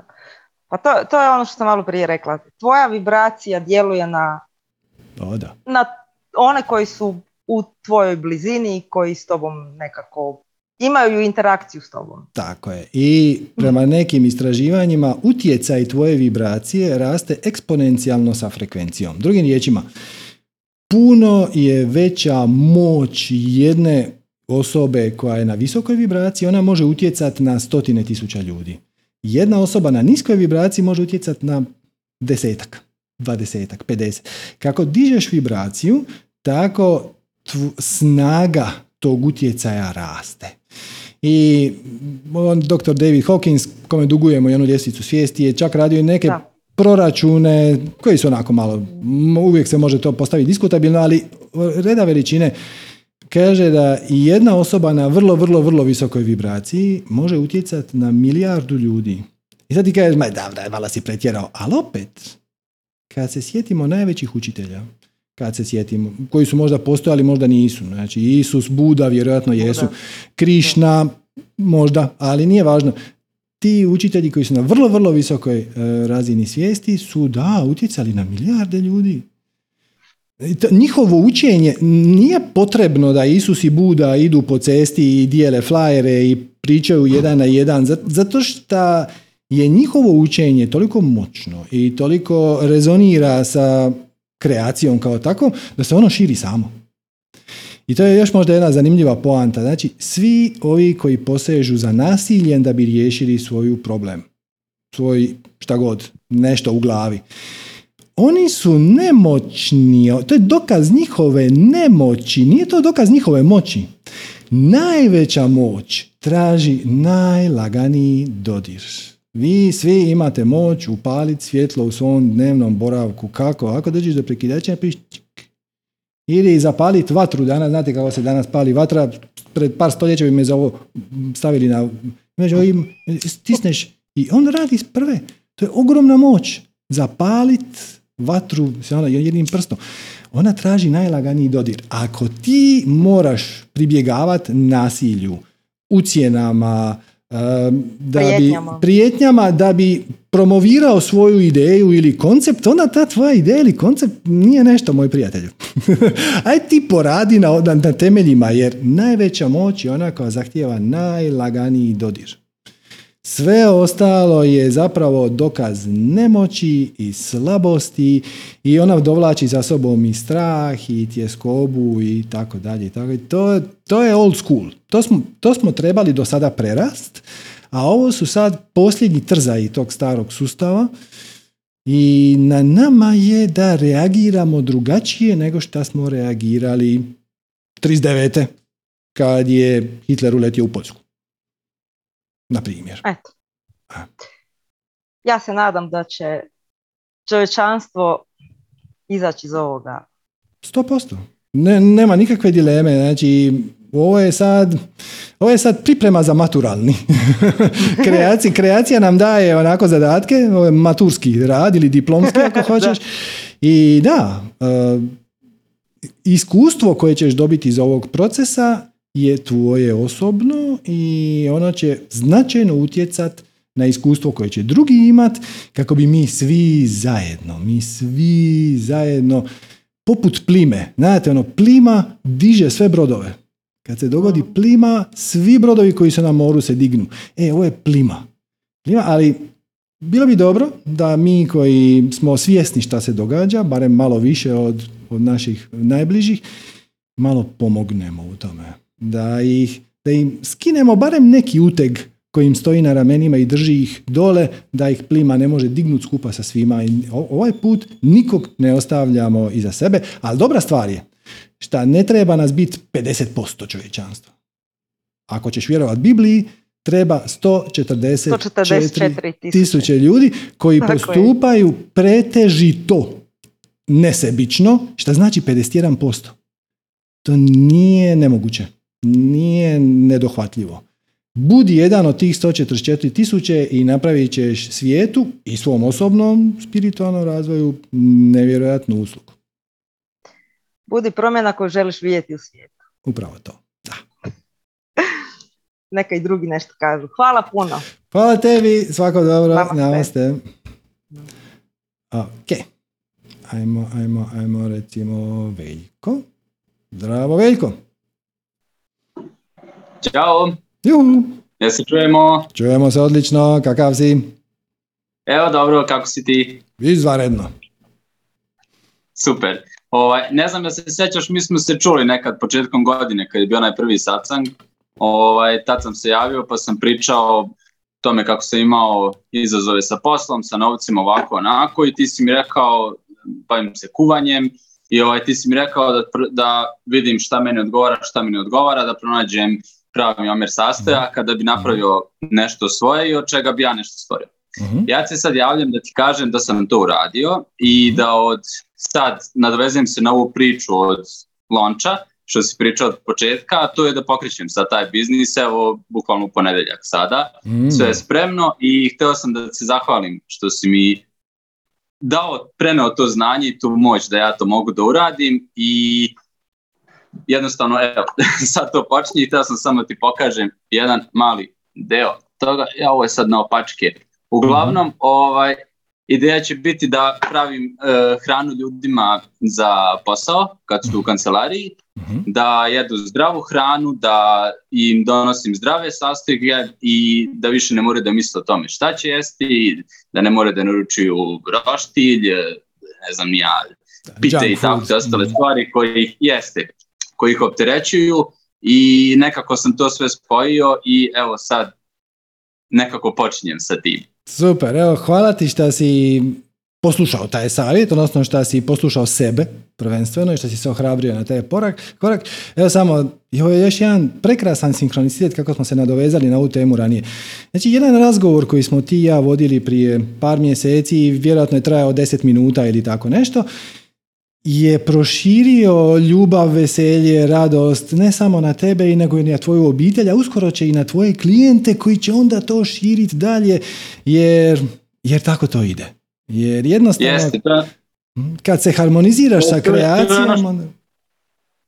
Da, izvini, ovaj, to je ono što si pričao ovaj, o, o tome da, da, da damo drugim. Jer ja sam ovaj, bio sam u tim situacijama i razmišljao sam šta ja mogu kako ja mogu da doprinesem nekom drugom, naravno da, da želim neku kompenzaciju, u ovom slučaju vidu novca za to, ali ja sam video da, da je to ljudima stvarno problem. I to je nešto što sam ja video da prvo ovdje na području gdje se ja nalazim nema i gdje ja mogu jednostavno da nešto uradim sa tim. Imam znanje, imam, imam što ti kažeš moć da to jednostavno uradim i evo sad sam na korak od toga. Bravo, baš mi je drago, čestitam. To je to, znači nije pitanje kako ću ja na tome zaraditi, nego šta njima treba, kako njima mogu doprinijeti, a možeš im doprinijeti tako što će oni jest zdravije. To je velika da. stvar. Da. Da, da. Eto, to sam samo htio da podijelim, ovaj, da ti se zahvalim i eto, to, mislim, to je to, ne, ne ništa drugo nijem da ti kažem. Puno ti hvala evo, na dijeljenju i na javljanju, baš mi je drago i sve najbolje, čestitke. Želimo puno hvala uspjeha. Puno. Svako hvala dobro. puno. Svako dobro, Ćao. namaste. Ok. Ajmo, ajmo, ajmo, recimo Delijana. Zdravo, Delijana. Halo. Delijana. Aha, evo, pali se kamera. Se čujemo? E, sad se čujemo. Odlično. Čujemo. Dobro večer, srđan. Pazi, u, prvo sam se prijavila, pošto sam se u par navrata javljala i u jednom trenutku sam sad pomislila, "E, nema veze, ni ovaj put neće biti, ali nema veze. I u tom trenutku, ajde idemo Delijana, hvala ti puno. Ba, Hvala tebi. ti puno. Kako mogu pomoći?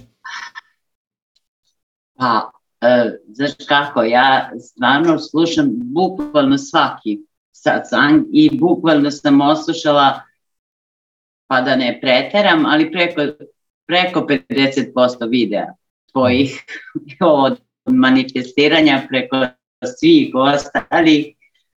Ovaj, I stvarno su mi mnogo pomogli. Mislim, no, ono, u smislu onoliko koliko sam sama ja mogla da, da primenim. Ali e, upravo slušajući večeras taj, taj naš ego, taj strah, to, to nešto da se prosto negde mm, otrgnem, da, da se pustim to, ono, da se predam mm, ono šta je moja strast. Moja strast je upravo u, u sve ovo i izučavajući to da prenesem ljudima kako mogu sami sebi pomoći, kako treba raditi ono sa Mhm. sobom. Mhm. Međutim, e, ne volim toliko da pišem. Ne volim, mislim to ne volim. Mnogo više volim živu reč i, i što se tiče možda videa nekog lajva ili nešto, to da. Mhm. Ali samo treba da kvrce, treba da prelomim, da, da uđem u, u, u, u to. Šta te, Ovaj, šta te, šta te da- Pa taj, taj opet, ta, ta, ta nesigurnost, taj strah, upravo to, da li ću ja i to uspjeti da uradim onako kako to treba. Kužim, kužim, kužim, ali e, opet vezano za onaj uvodni dio. Da li je to nesebično? Znači ja ne želim postupiti po svom srcu, ne želim dijeliti svoj geni sa drugim ljudima kojima to treba, jer sam ja nesiguran. Upravo. To nije, to nije nesebično, to je zapravo sebično, zato što ne dijeliš slobodno poklone koje si dobila od kreacije, samo napraviš. Znači prepoznaš da iza toga stoji ego. I onda se zapitaš šta je najgore što se može dogoditi ako ja to svejedno napravim. I onda će ego imati neke svoje ideje. Svi će ti se smijat, to će ispast grozno, niko te neće htjeti slušat, ali, ali to je potpuno, ali je to po- po- potpuno nebitno. Značiš, tvoja publika će doći tebi možda ne iz prve. Možda ne ni nakon trećeg lajeva. Doće, doće prvih sedam ljudi zbilja zainteresiranih. Možda na četvrti put kad budeš radila tu radionicu uživo ili preko Zuma ili preko Facebooka ili preko mobitela. Sad ima tisuću načina na koji se može e, virtualno prikupiti veliki broj ljudi koji nisu na istom mjestu. To je, to je ono što je fantastično. Jer ako napraviš u svom gradu radionicu, to je super i uvijek je živi nastup, uvijek ima posebnu energiju. To je, ništa ne može nadomjestiti. Ali si ograničio polaznike na mjesto i vrijeme. Na samo one koji mogu doći u tvoj grad, u tu dvoranu, u taj dan, u taj sat.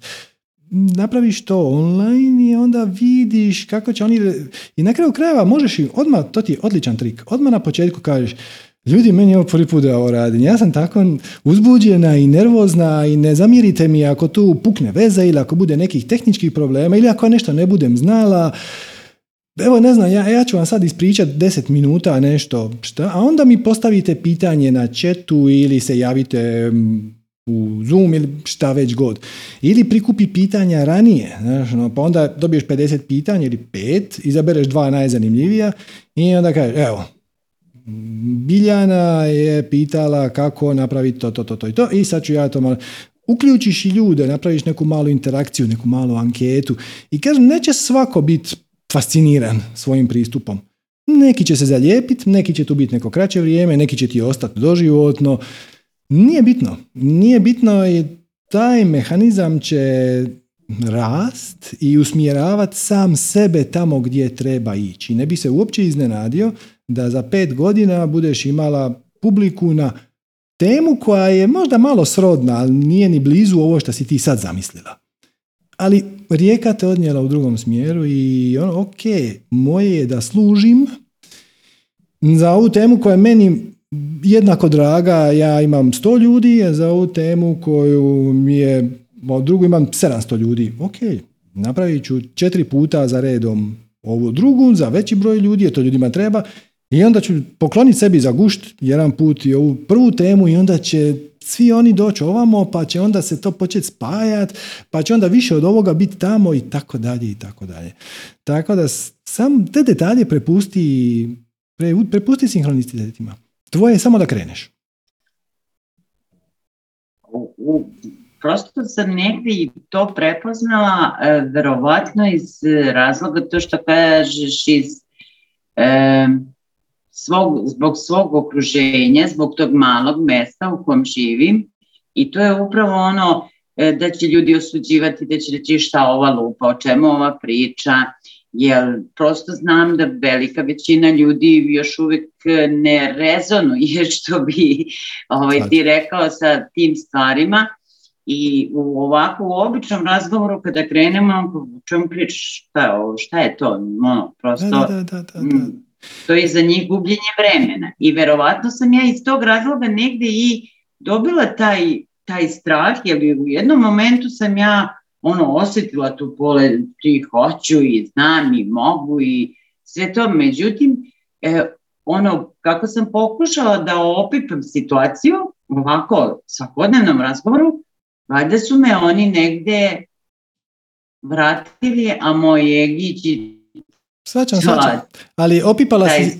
su opet iz na Ali opipala si situaciju među ljudima koji ne rezoniraju s tom porukom. Znači, to je kao da ja sad tebe pokušavam nagovoriti da, ne znam, počneš voliti nogomet ako ga ne voliš. Mislim, samo je besmisleno. Onda te još počne daviti. Sad ćeš ti zavoliti nogomet ako ti ja u detalje ispričam šta se ove godine dogodilo sa Manchesterom. Mislim, samo ćete udaviti. Znači, to nije tvoja publika. I osim toga ima još jedan tu detalj. Znači, mi svi u našoj glavi mislimo da nas svi ogovaraju, da svi samo misle o nama i da sad dok mi pričamo o ome, u susjednoj kući stoji neki čovjek koji se smije i kaže haha, zamisli šta, je, šta mi je Delijana jučer rekla, kakva glupost. Ja ću ti otkriti nešto. Niko ne misli na tebe. Niko ne, niko, svi samo misle na sebe. Svi samo misle na sebe i to je, to je pogotovo zanimljivo kod ljudi koji moraju održati javni nastup. Znaš, sad si ti dobio, nije uopće bitno, može biti poslovna prezentacija za pet ljudi, može biti predavanje za 30 ili bilo što drugo. I onda se ljudi se tresu, znaš, ono, šta ako nešto pogriješim, a šta ako to, a šta ako oni ne budu zadovoljni. Hoće li oni biti zadovoljni? Ima samo do neke mjere veze s tobom i do te mjere to možeš staviti pod kontrolu tako što ćeš se pripremiti, napravit ćeš najbolje što možeš, ali kako možeš napraviti bolje od najboljeg što možeš? Napravit ćeš najbolje što možeš, da možeš napraviti bolje od najboljeg što možeš, onda bi to bilo najbolje što možeš. Na tome, napraviš najviše što možeš i pustiš njima da procijene. Znači, I da, bit će ljudi koji će ti se iza leđa, ajmo staviti u navodnike, smijat, ali znaš zašto to rade? Zato što im ideš na živce. Zato što ti radiš nešto što je tebi uzbudljivo i oni nekako intuitivno, podsvjesno osjećaju da bi to trebali i oni, ali oni imaju neke blokade i onda ih projiciraju na tebe. Ne radi se o tebi, radi se o njima. Znači, oni svoje ljutnje, te skobe, blokade, frustracije, negativne definicije uvjerenja prebacuju na tebe, ne bili se oni bolje osjećali, šta ne radi, ne pomaže, ne osjećaju se ništa bolje. I onda ti to uzmeš zaozbiljno, ali to nema nikakve veze s tobom. Da ti napraviš bilo šta, oni bi imali primjedbu. Samo ne prihvatiš tu vibraciju. Samo kažeš ono, ok, e, hvala ti na sugestiji, šta misliš da ovo čime se ja bavim je idiotarija, ali nešto ja ću nastaviti jer me veseli.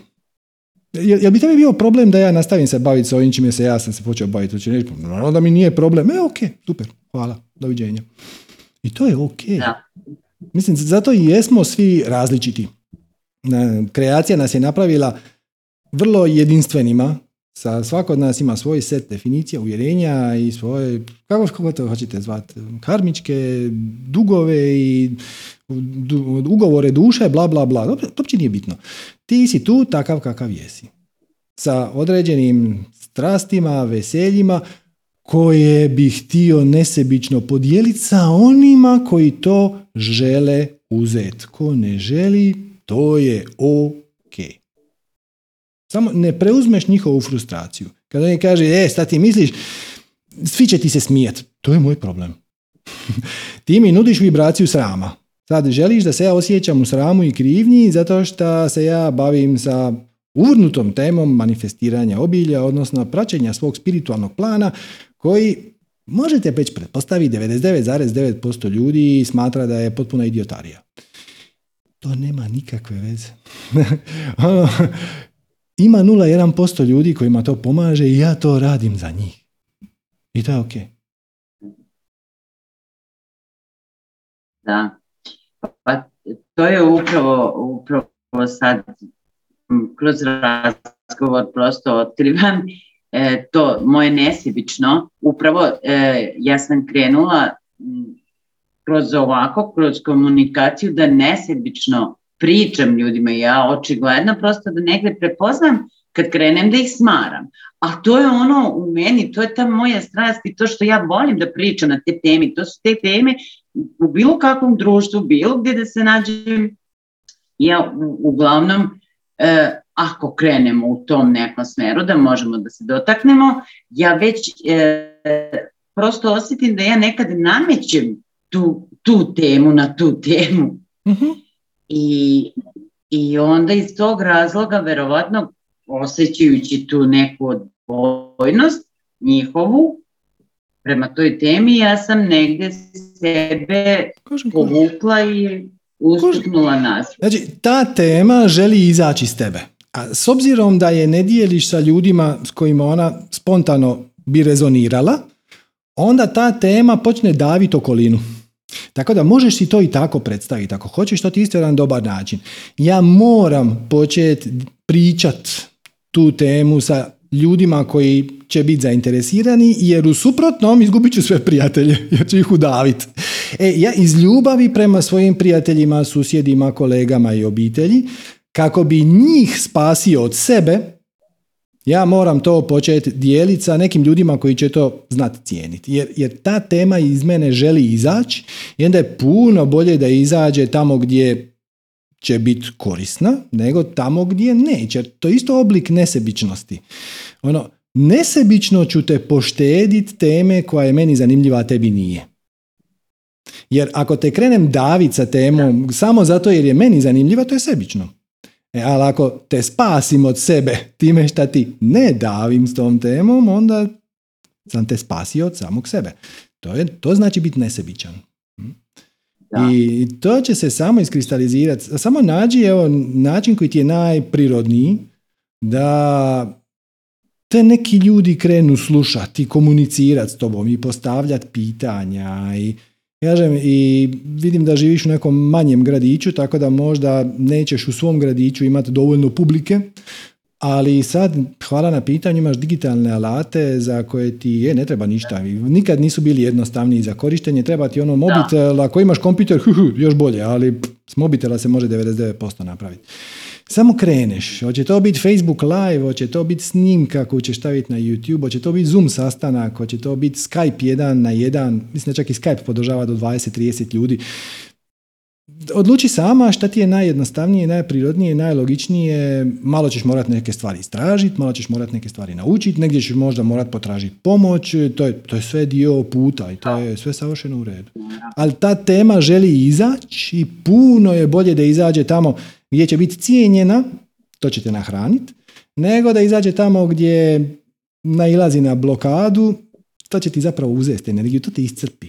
Kad pričaš nešto nekome, a taj to ne želi čut, zapravo ti to upravo, uzima upravo. energiju. Da. Upravo to. Eh, Hvala. Eto, Hvala se će- molim, hvala tebi. Hvala najljepše. Baš mi je znači. Značilo mi je stvarno puno. Može, pa baš mi je drago. Hvala ti na javljanju, svako dobro, namaste. Pozdrav. Ok, imamo, imamo vremena za još. Ajmo, recimo, Jelenu. Zdravo, Jelena. Bravo. Jel se čujemo i vidimo? Ne. Čujemo se, e, sad se i vidimo. Jesam ja, jesam ja ta. Jesi. ja ne mogu da verujem. Ovaj, samo da se sklonim negdje, ne mogu da pričam. Mhm. Ovaj, toliko puta sam gledala, nisam bila u prilici da gledam uživo satsang, da se javim. Imala sam milion pitanja i sad kad je ovako na brzaka sam shvatila da to počinje za pola sata, malo pre, pomislila sam, "Joj, ja moram da se javim, a pojma nemam šta ću da pitam. Tako da, već dugo me zanima u stvari e, kako se krećemo kroz paralelne realnosti, pošto i sad ja ovako moje, zna- znam da se sve dešava u sadašnjem, sve se dešava u istom trenutku i sad ako smo u neželjenoj e, paralelnoj realnosti, želimo da pređemo neku samo malo bolju ili mnogo bolju, verujem da ne može taj korak da se preskoči sad, da se dođe u neku baš super iz neke bez veze, onako, iz nekih okolnosti, ali onda su to i očekivanja, a formula glasi bez očekivanja. Pa me zanima, i sad znam, e, odgovor će biti samo sledi svoju strast. Pa u, u, u, konačni- u kon- u kon- u konačnici da, ali ti si, znači to je sa nivoa instrukcija za korištenje, svačaš? Znači, Da, recimo da imaš doma mašinu za pranje veša ili suđa, nije važno. Znači, o toj mašini možemo pričati na dvije razine. Jedna razina je kako se koristi. I kako se slaže suđe u njoj, gdje se stavi deterđent i gdje se okrene program i gdje se stisne tipka i za 99% ljudi to je savršeno dovoljno. Ti si sad postavila pitanje iz, sa nivoa mehanike. Znači, kako, ta, Da, tehnike, kako, ona, tehnike, kako ona radi, koji su dijelovi unutra, gdje povlači vodu i gdje je grijač i tako da. Ok. Znači, kako se mi krećemo kroz paralelne realnosti? Krećemo se automatski.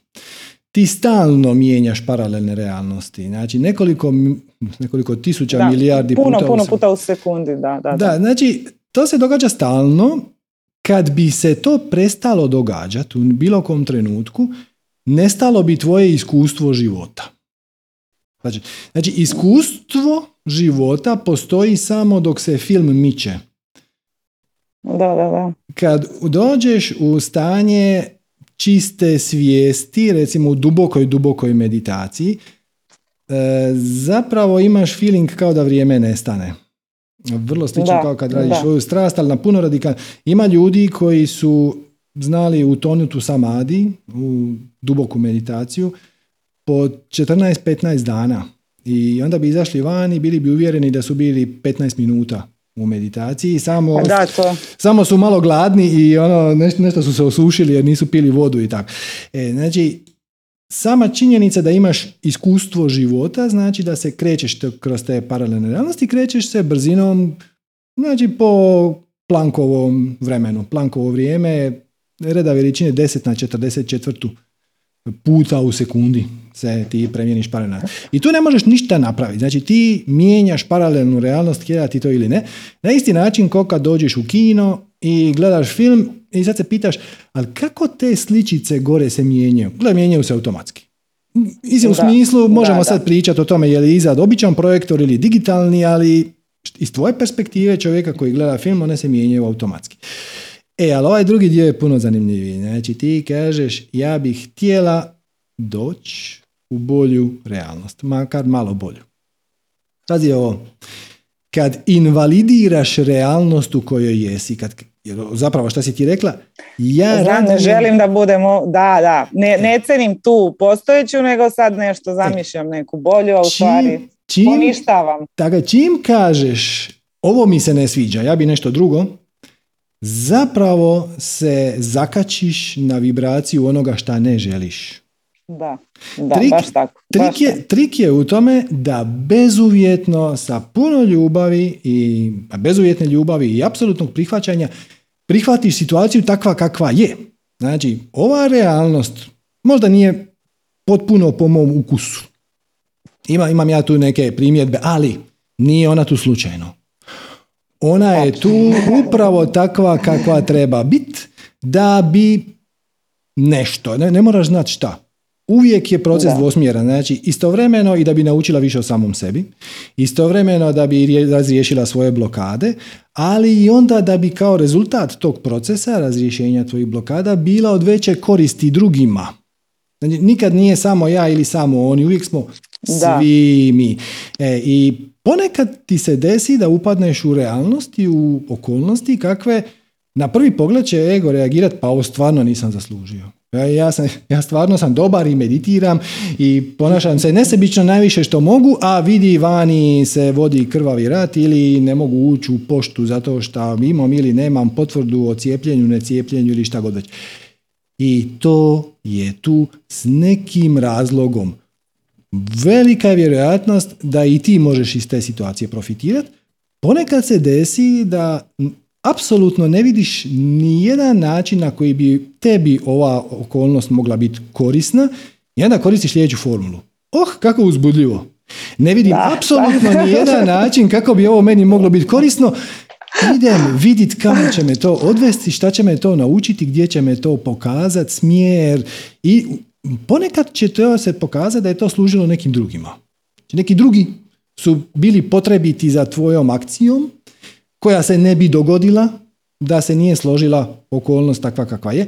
Ali kažem, vrlo, vrlo, vrlo često gotovo uvijek. Gotovo uvijek je to na, op- na svačiju korist. Čak Da, i kad taj čas ne vidiš, možda za godinu, možda za dvije, možda i nikad Da. ćeš shvatiti kako je to tebi bilo od koristi. Sigurno, sigurno.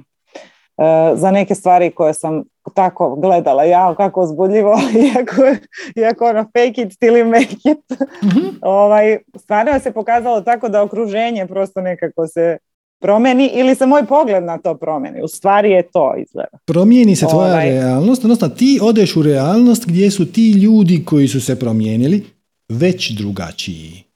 Da, da, da, da, da. To, e, to je taj prelazak u drugu realnost, da. To se događa E, automatski. Da, da, da, da, da. Ne moraš se brinuti oko toga. E, ti se samo brineš oko toga da, odnosno, ne, ne brineš se u smislu nosiš u sebi brigu, nego e, radiš na tome da, Da, da, da. šta više možeš postupaš nesebično i težiš stanju čistog služenja. Vjerojatno nikad nećeš do njega doći, to je u redu. Težiš, radiš najbolje šta možeš da dođeš u stanje čistog služenja, jer istovremeno, dakle, mi često ovdje kažemo da je akcija jezik na ove naše treće gustoće, ove naše fizičke realnosti i to je, to je istina, ali primijetit ćete da kreacija itekako uzima u obzir namjeru koja stoji iza akcije. Ponekad ćete postupiti u najboljoj namjeri i na kraju ćete reći ono, "Ha, možda je bilo bolje da se nisam petljao. Nema veze. da. Ako je to bilo iskreno u najboljoj namjeri, to nije nikakav problem. Ponekad ćeš napraviti dobru stvar iz egoističnih razloga i to će ti se vratiti kao bumerang u glavu. Tako da namjera je jako važna i radiš najbolje što možeš unutar danih okolnosti sa spoznajama i znanjima koje imaš, nesebično dijeliš, težiš stanju čistog služenja i onda se sve posloži samo. Bez ikakvog očekivanja ili inzistiranja da bi bilo ko to drugi morao prepoznat, eh, nagradit, Da. zahvalit, cijenit. To nije tvoja stvar. Tvoja stvar je da daš. Će li oni Da. prihvatiti, to je njihovo. Da.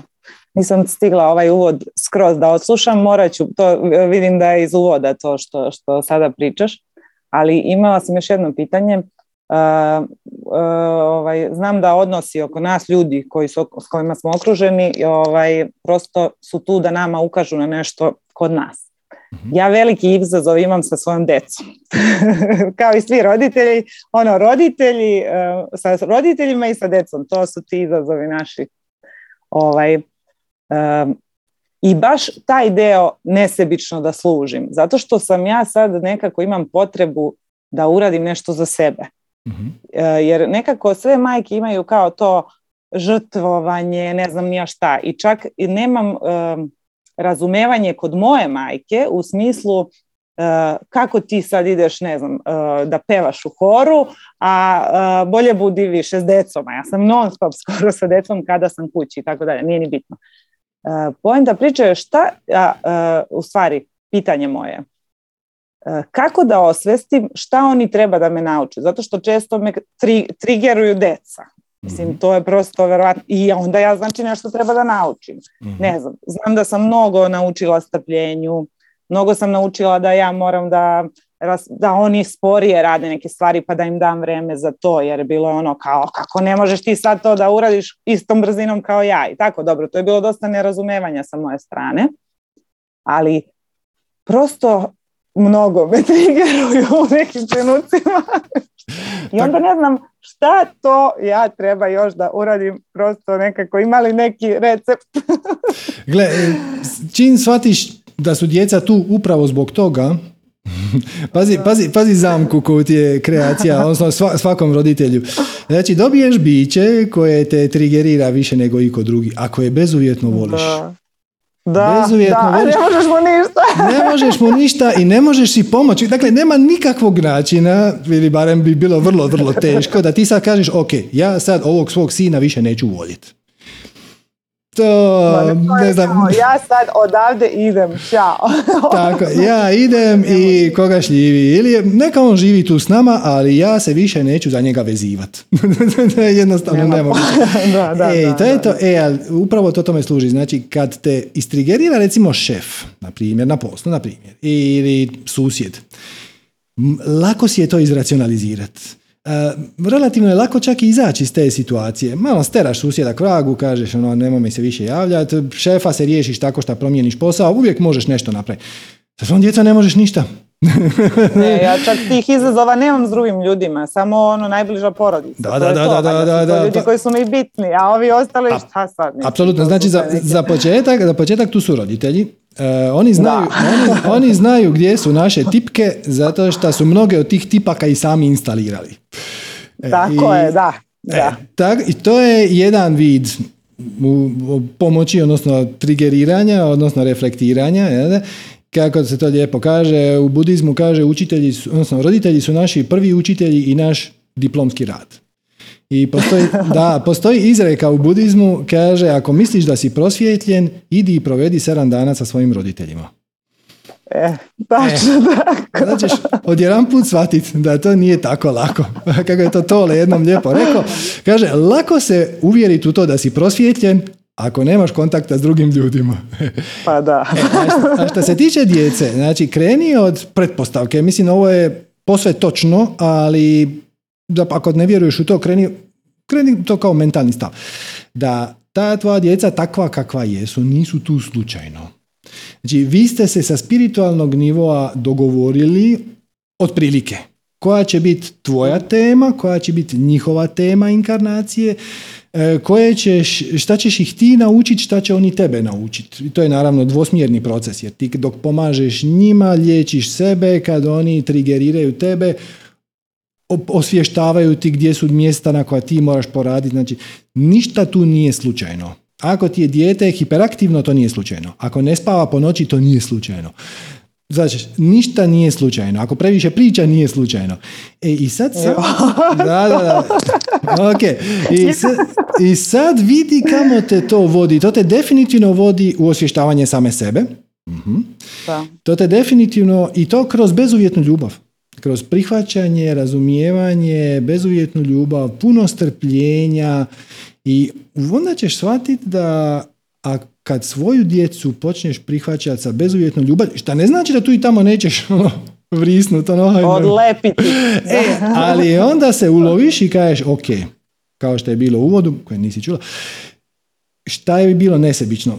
Ono što mi dolazi prirodno iz mog ega zapravo je reakcija. Ono, a to je daj pustite me na miru. Daj, šta vam je danas? Ajte svi van iz kuće. Ajmo, ajmo, ši, ši, ši, ja hoću malo biti sama. Ok, da li je to najbolji mogući način? Nije, jer ufuraš im stres, pa zašto se mama ljuti, pa se djeca osjećaju kriva i tako dalje. I onda ti i kažeš, ok, sad ja imam drugu ideju, ajte vi malo slagat kockice ili šta već.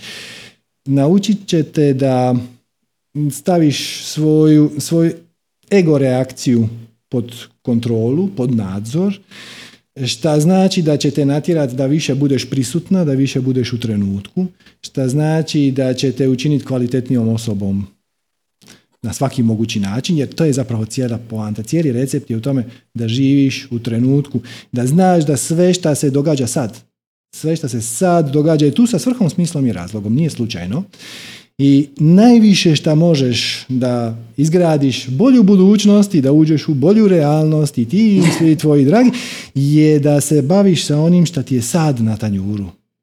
Znači, većina ljudi... Da, ne o nečim što je u mojoj glavi što ja kao da, većina, većina da, ljudi... ja sam nisam ta, ovdje, nego sam tamo u suštini. Da, da, da. Ne, što je izmišljeno. Meta, metaforički rečeno, imaš ručak ispred sebe, ali prvo si ljut zato što nije tako dobar kao jučer, a onda si u tjeskobi zato što se bojiš hoće li preksutra biti nešto drugo.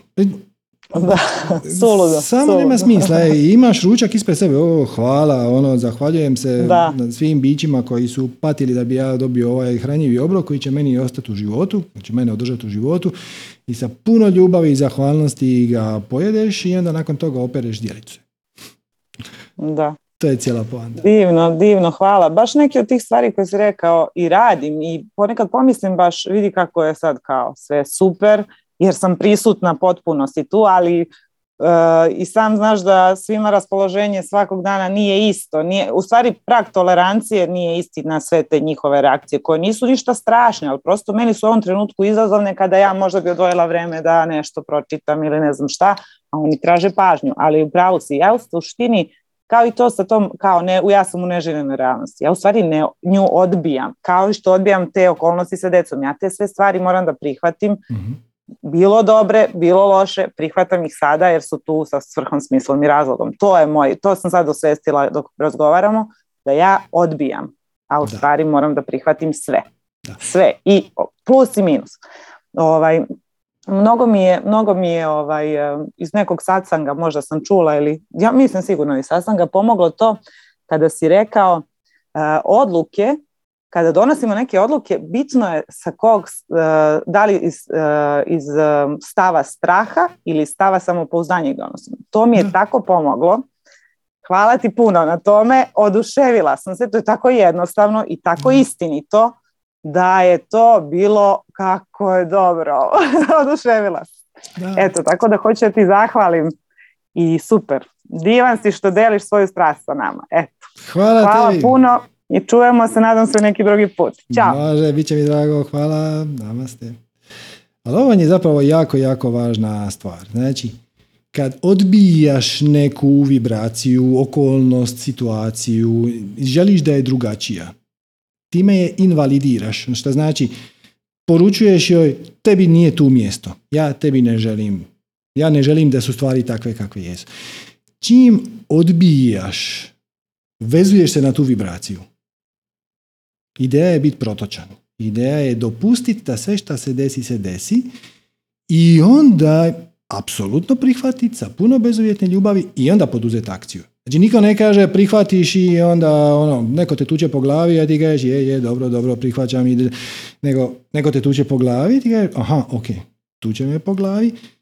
Iz nekog razloga ja sam privukao tu okolnost, tu situaciju u svom životu i moram priznati da ne razumijem zašto on mene tu tuđe, mislim, ali znam da to radi iz nekih svojih definicija, uvjerenja, ograničenja, blokada. Idem ga pitat. I onda okreneš i kažeš, prostite, zašto vi mene tučete? Mislim, jel vam mogu nekako pomoć?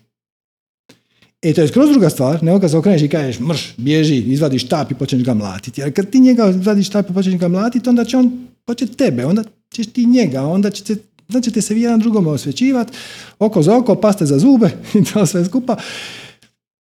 To samo ne donosi nikakvo rješenje. Nikako rješenje. Samo promo, propagiraš patnju jer si nakon toga i ti još ljuči i on je još ljuči i onda se to širi. To.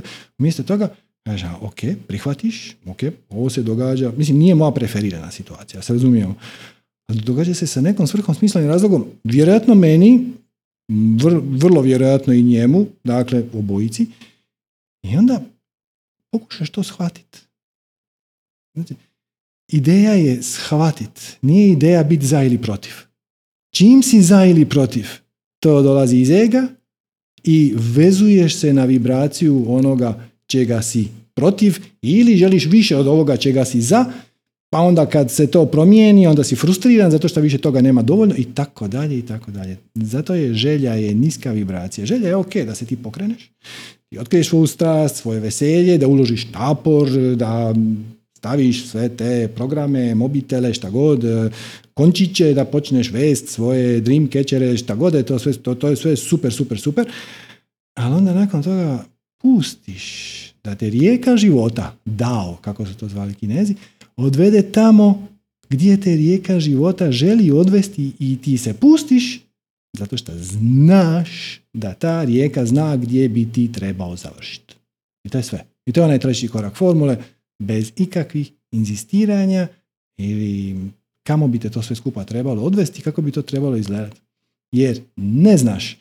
Dobra stvar je šta kreacija zna, tvoje više ja zna, šalje ti signale kroz uzbuđenje, veselje, navigirate tim smjerom, ti se samo se prepustiš i onda si i sretan i uspješan i od koristi i postupaš nesebično bez ikakvih kalkulacija i onda jednostavno stvari toliko počnu ukliziti da više to, kako je Jelena sad rekla, nije ista realnost. I nije. I oni se promijene, i ti se promijeniš, situacija se promijeni i dobiješ nove izazove koji rezoniraju sa nekim novim nivom jer ovaj si odradio i zabava nikad ne prestaje, postaje samo sve bolje, bolje i bolje. Eto, hvala vam lijepa na vremenu i pažnji. Onda inače ovo raditi jer imam danas novi video mikser. Ue, radi. Ako vam je ovo bilo zanimljivo ili korisno, evo molimo da, vas, da nas podržite sa donacijom www.manifestiranje.com kroz donacija, na svakoj smo donaciji beskrajno zahvalni, tako da možemo nastaviti ovo dijeliti nesebično na ovaj način kako to inače radimo. Ne zaboravite, sutra u isto vrijeme u 18 sati Sanja i Ines imaju šareni šator, yoga, magija, šamanizam, svašta oni tamo i bude i seksa i svega. Bude super zanimljivo, šareni šator, prema tome za sve, nije samo za žene, za žene onda je crveni šator. E, tako da evo, iskreno preporučamo, sutra u 18 sati šareni šator. E, eto, hvala vam lijepa još jednom na vremenu i pažnji, svako dobro i namaste.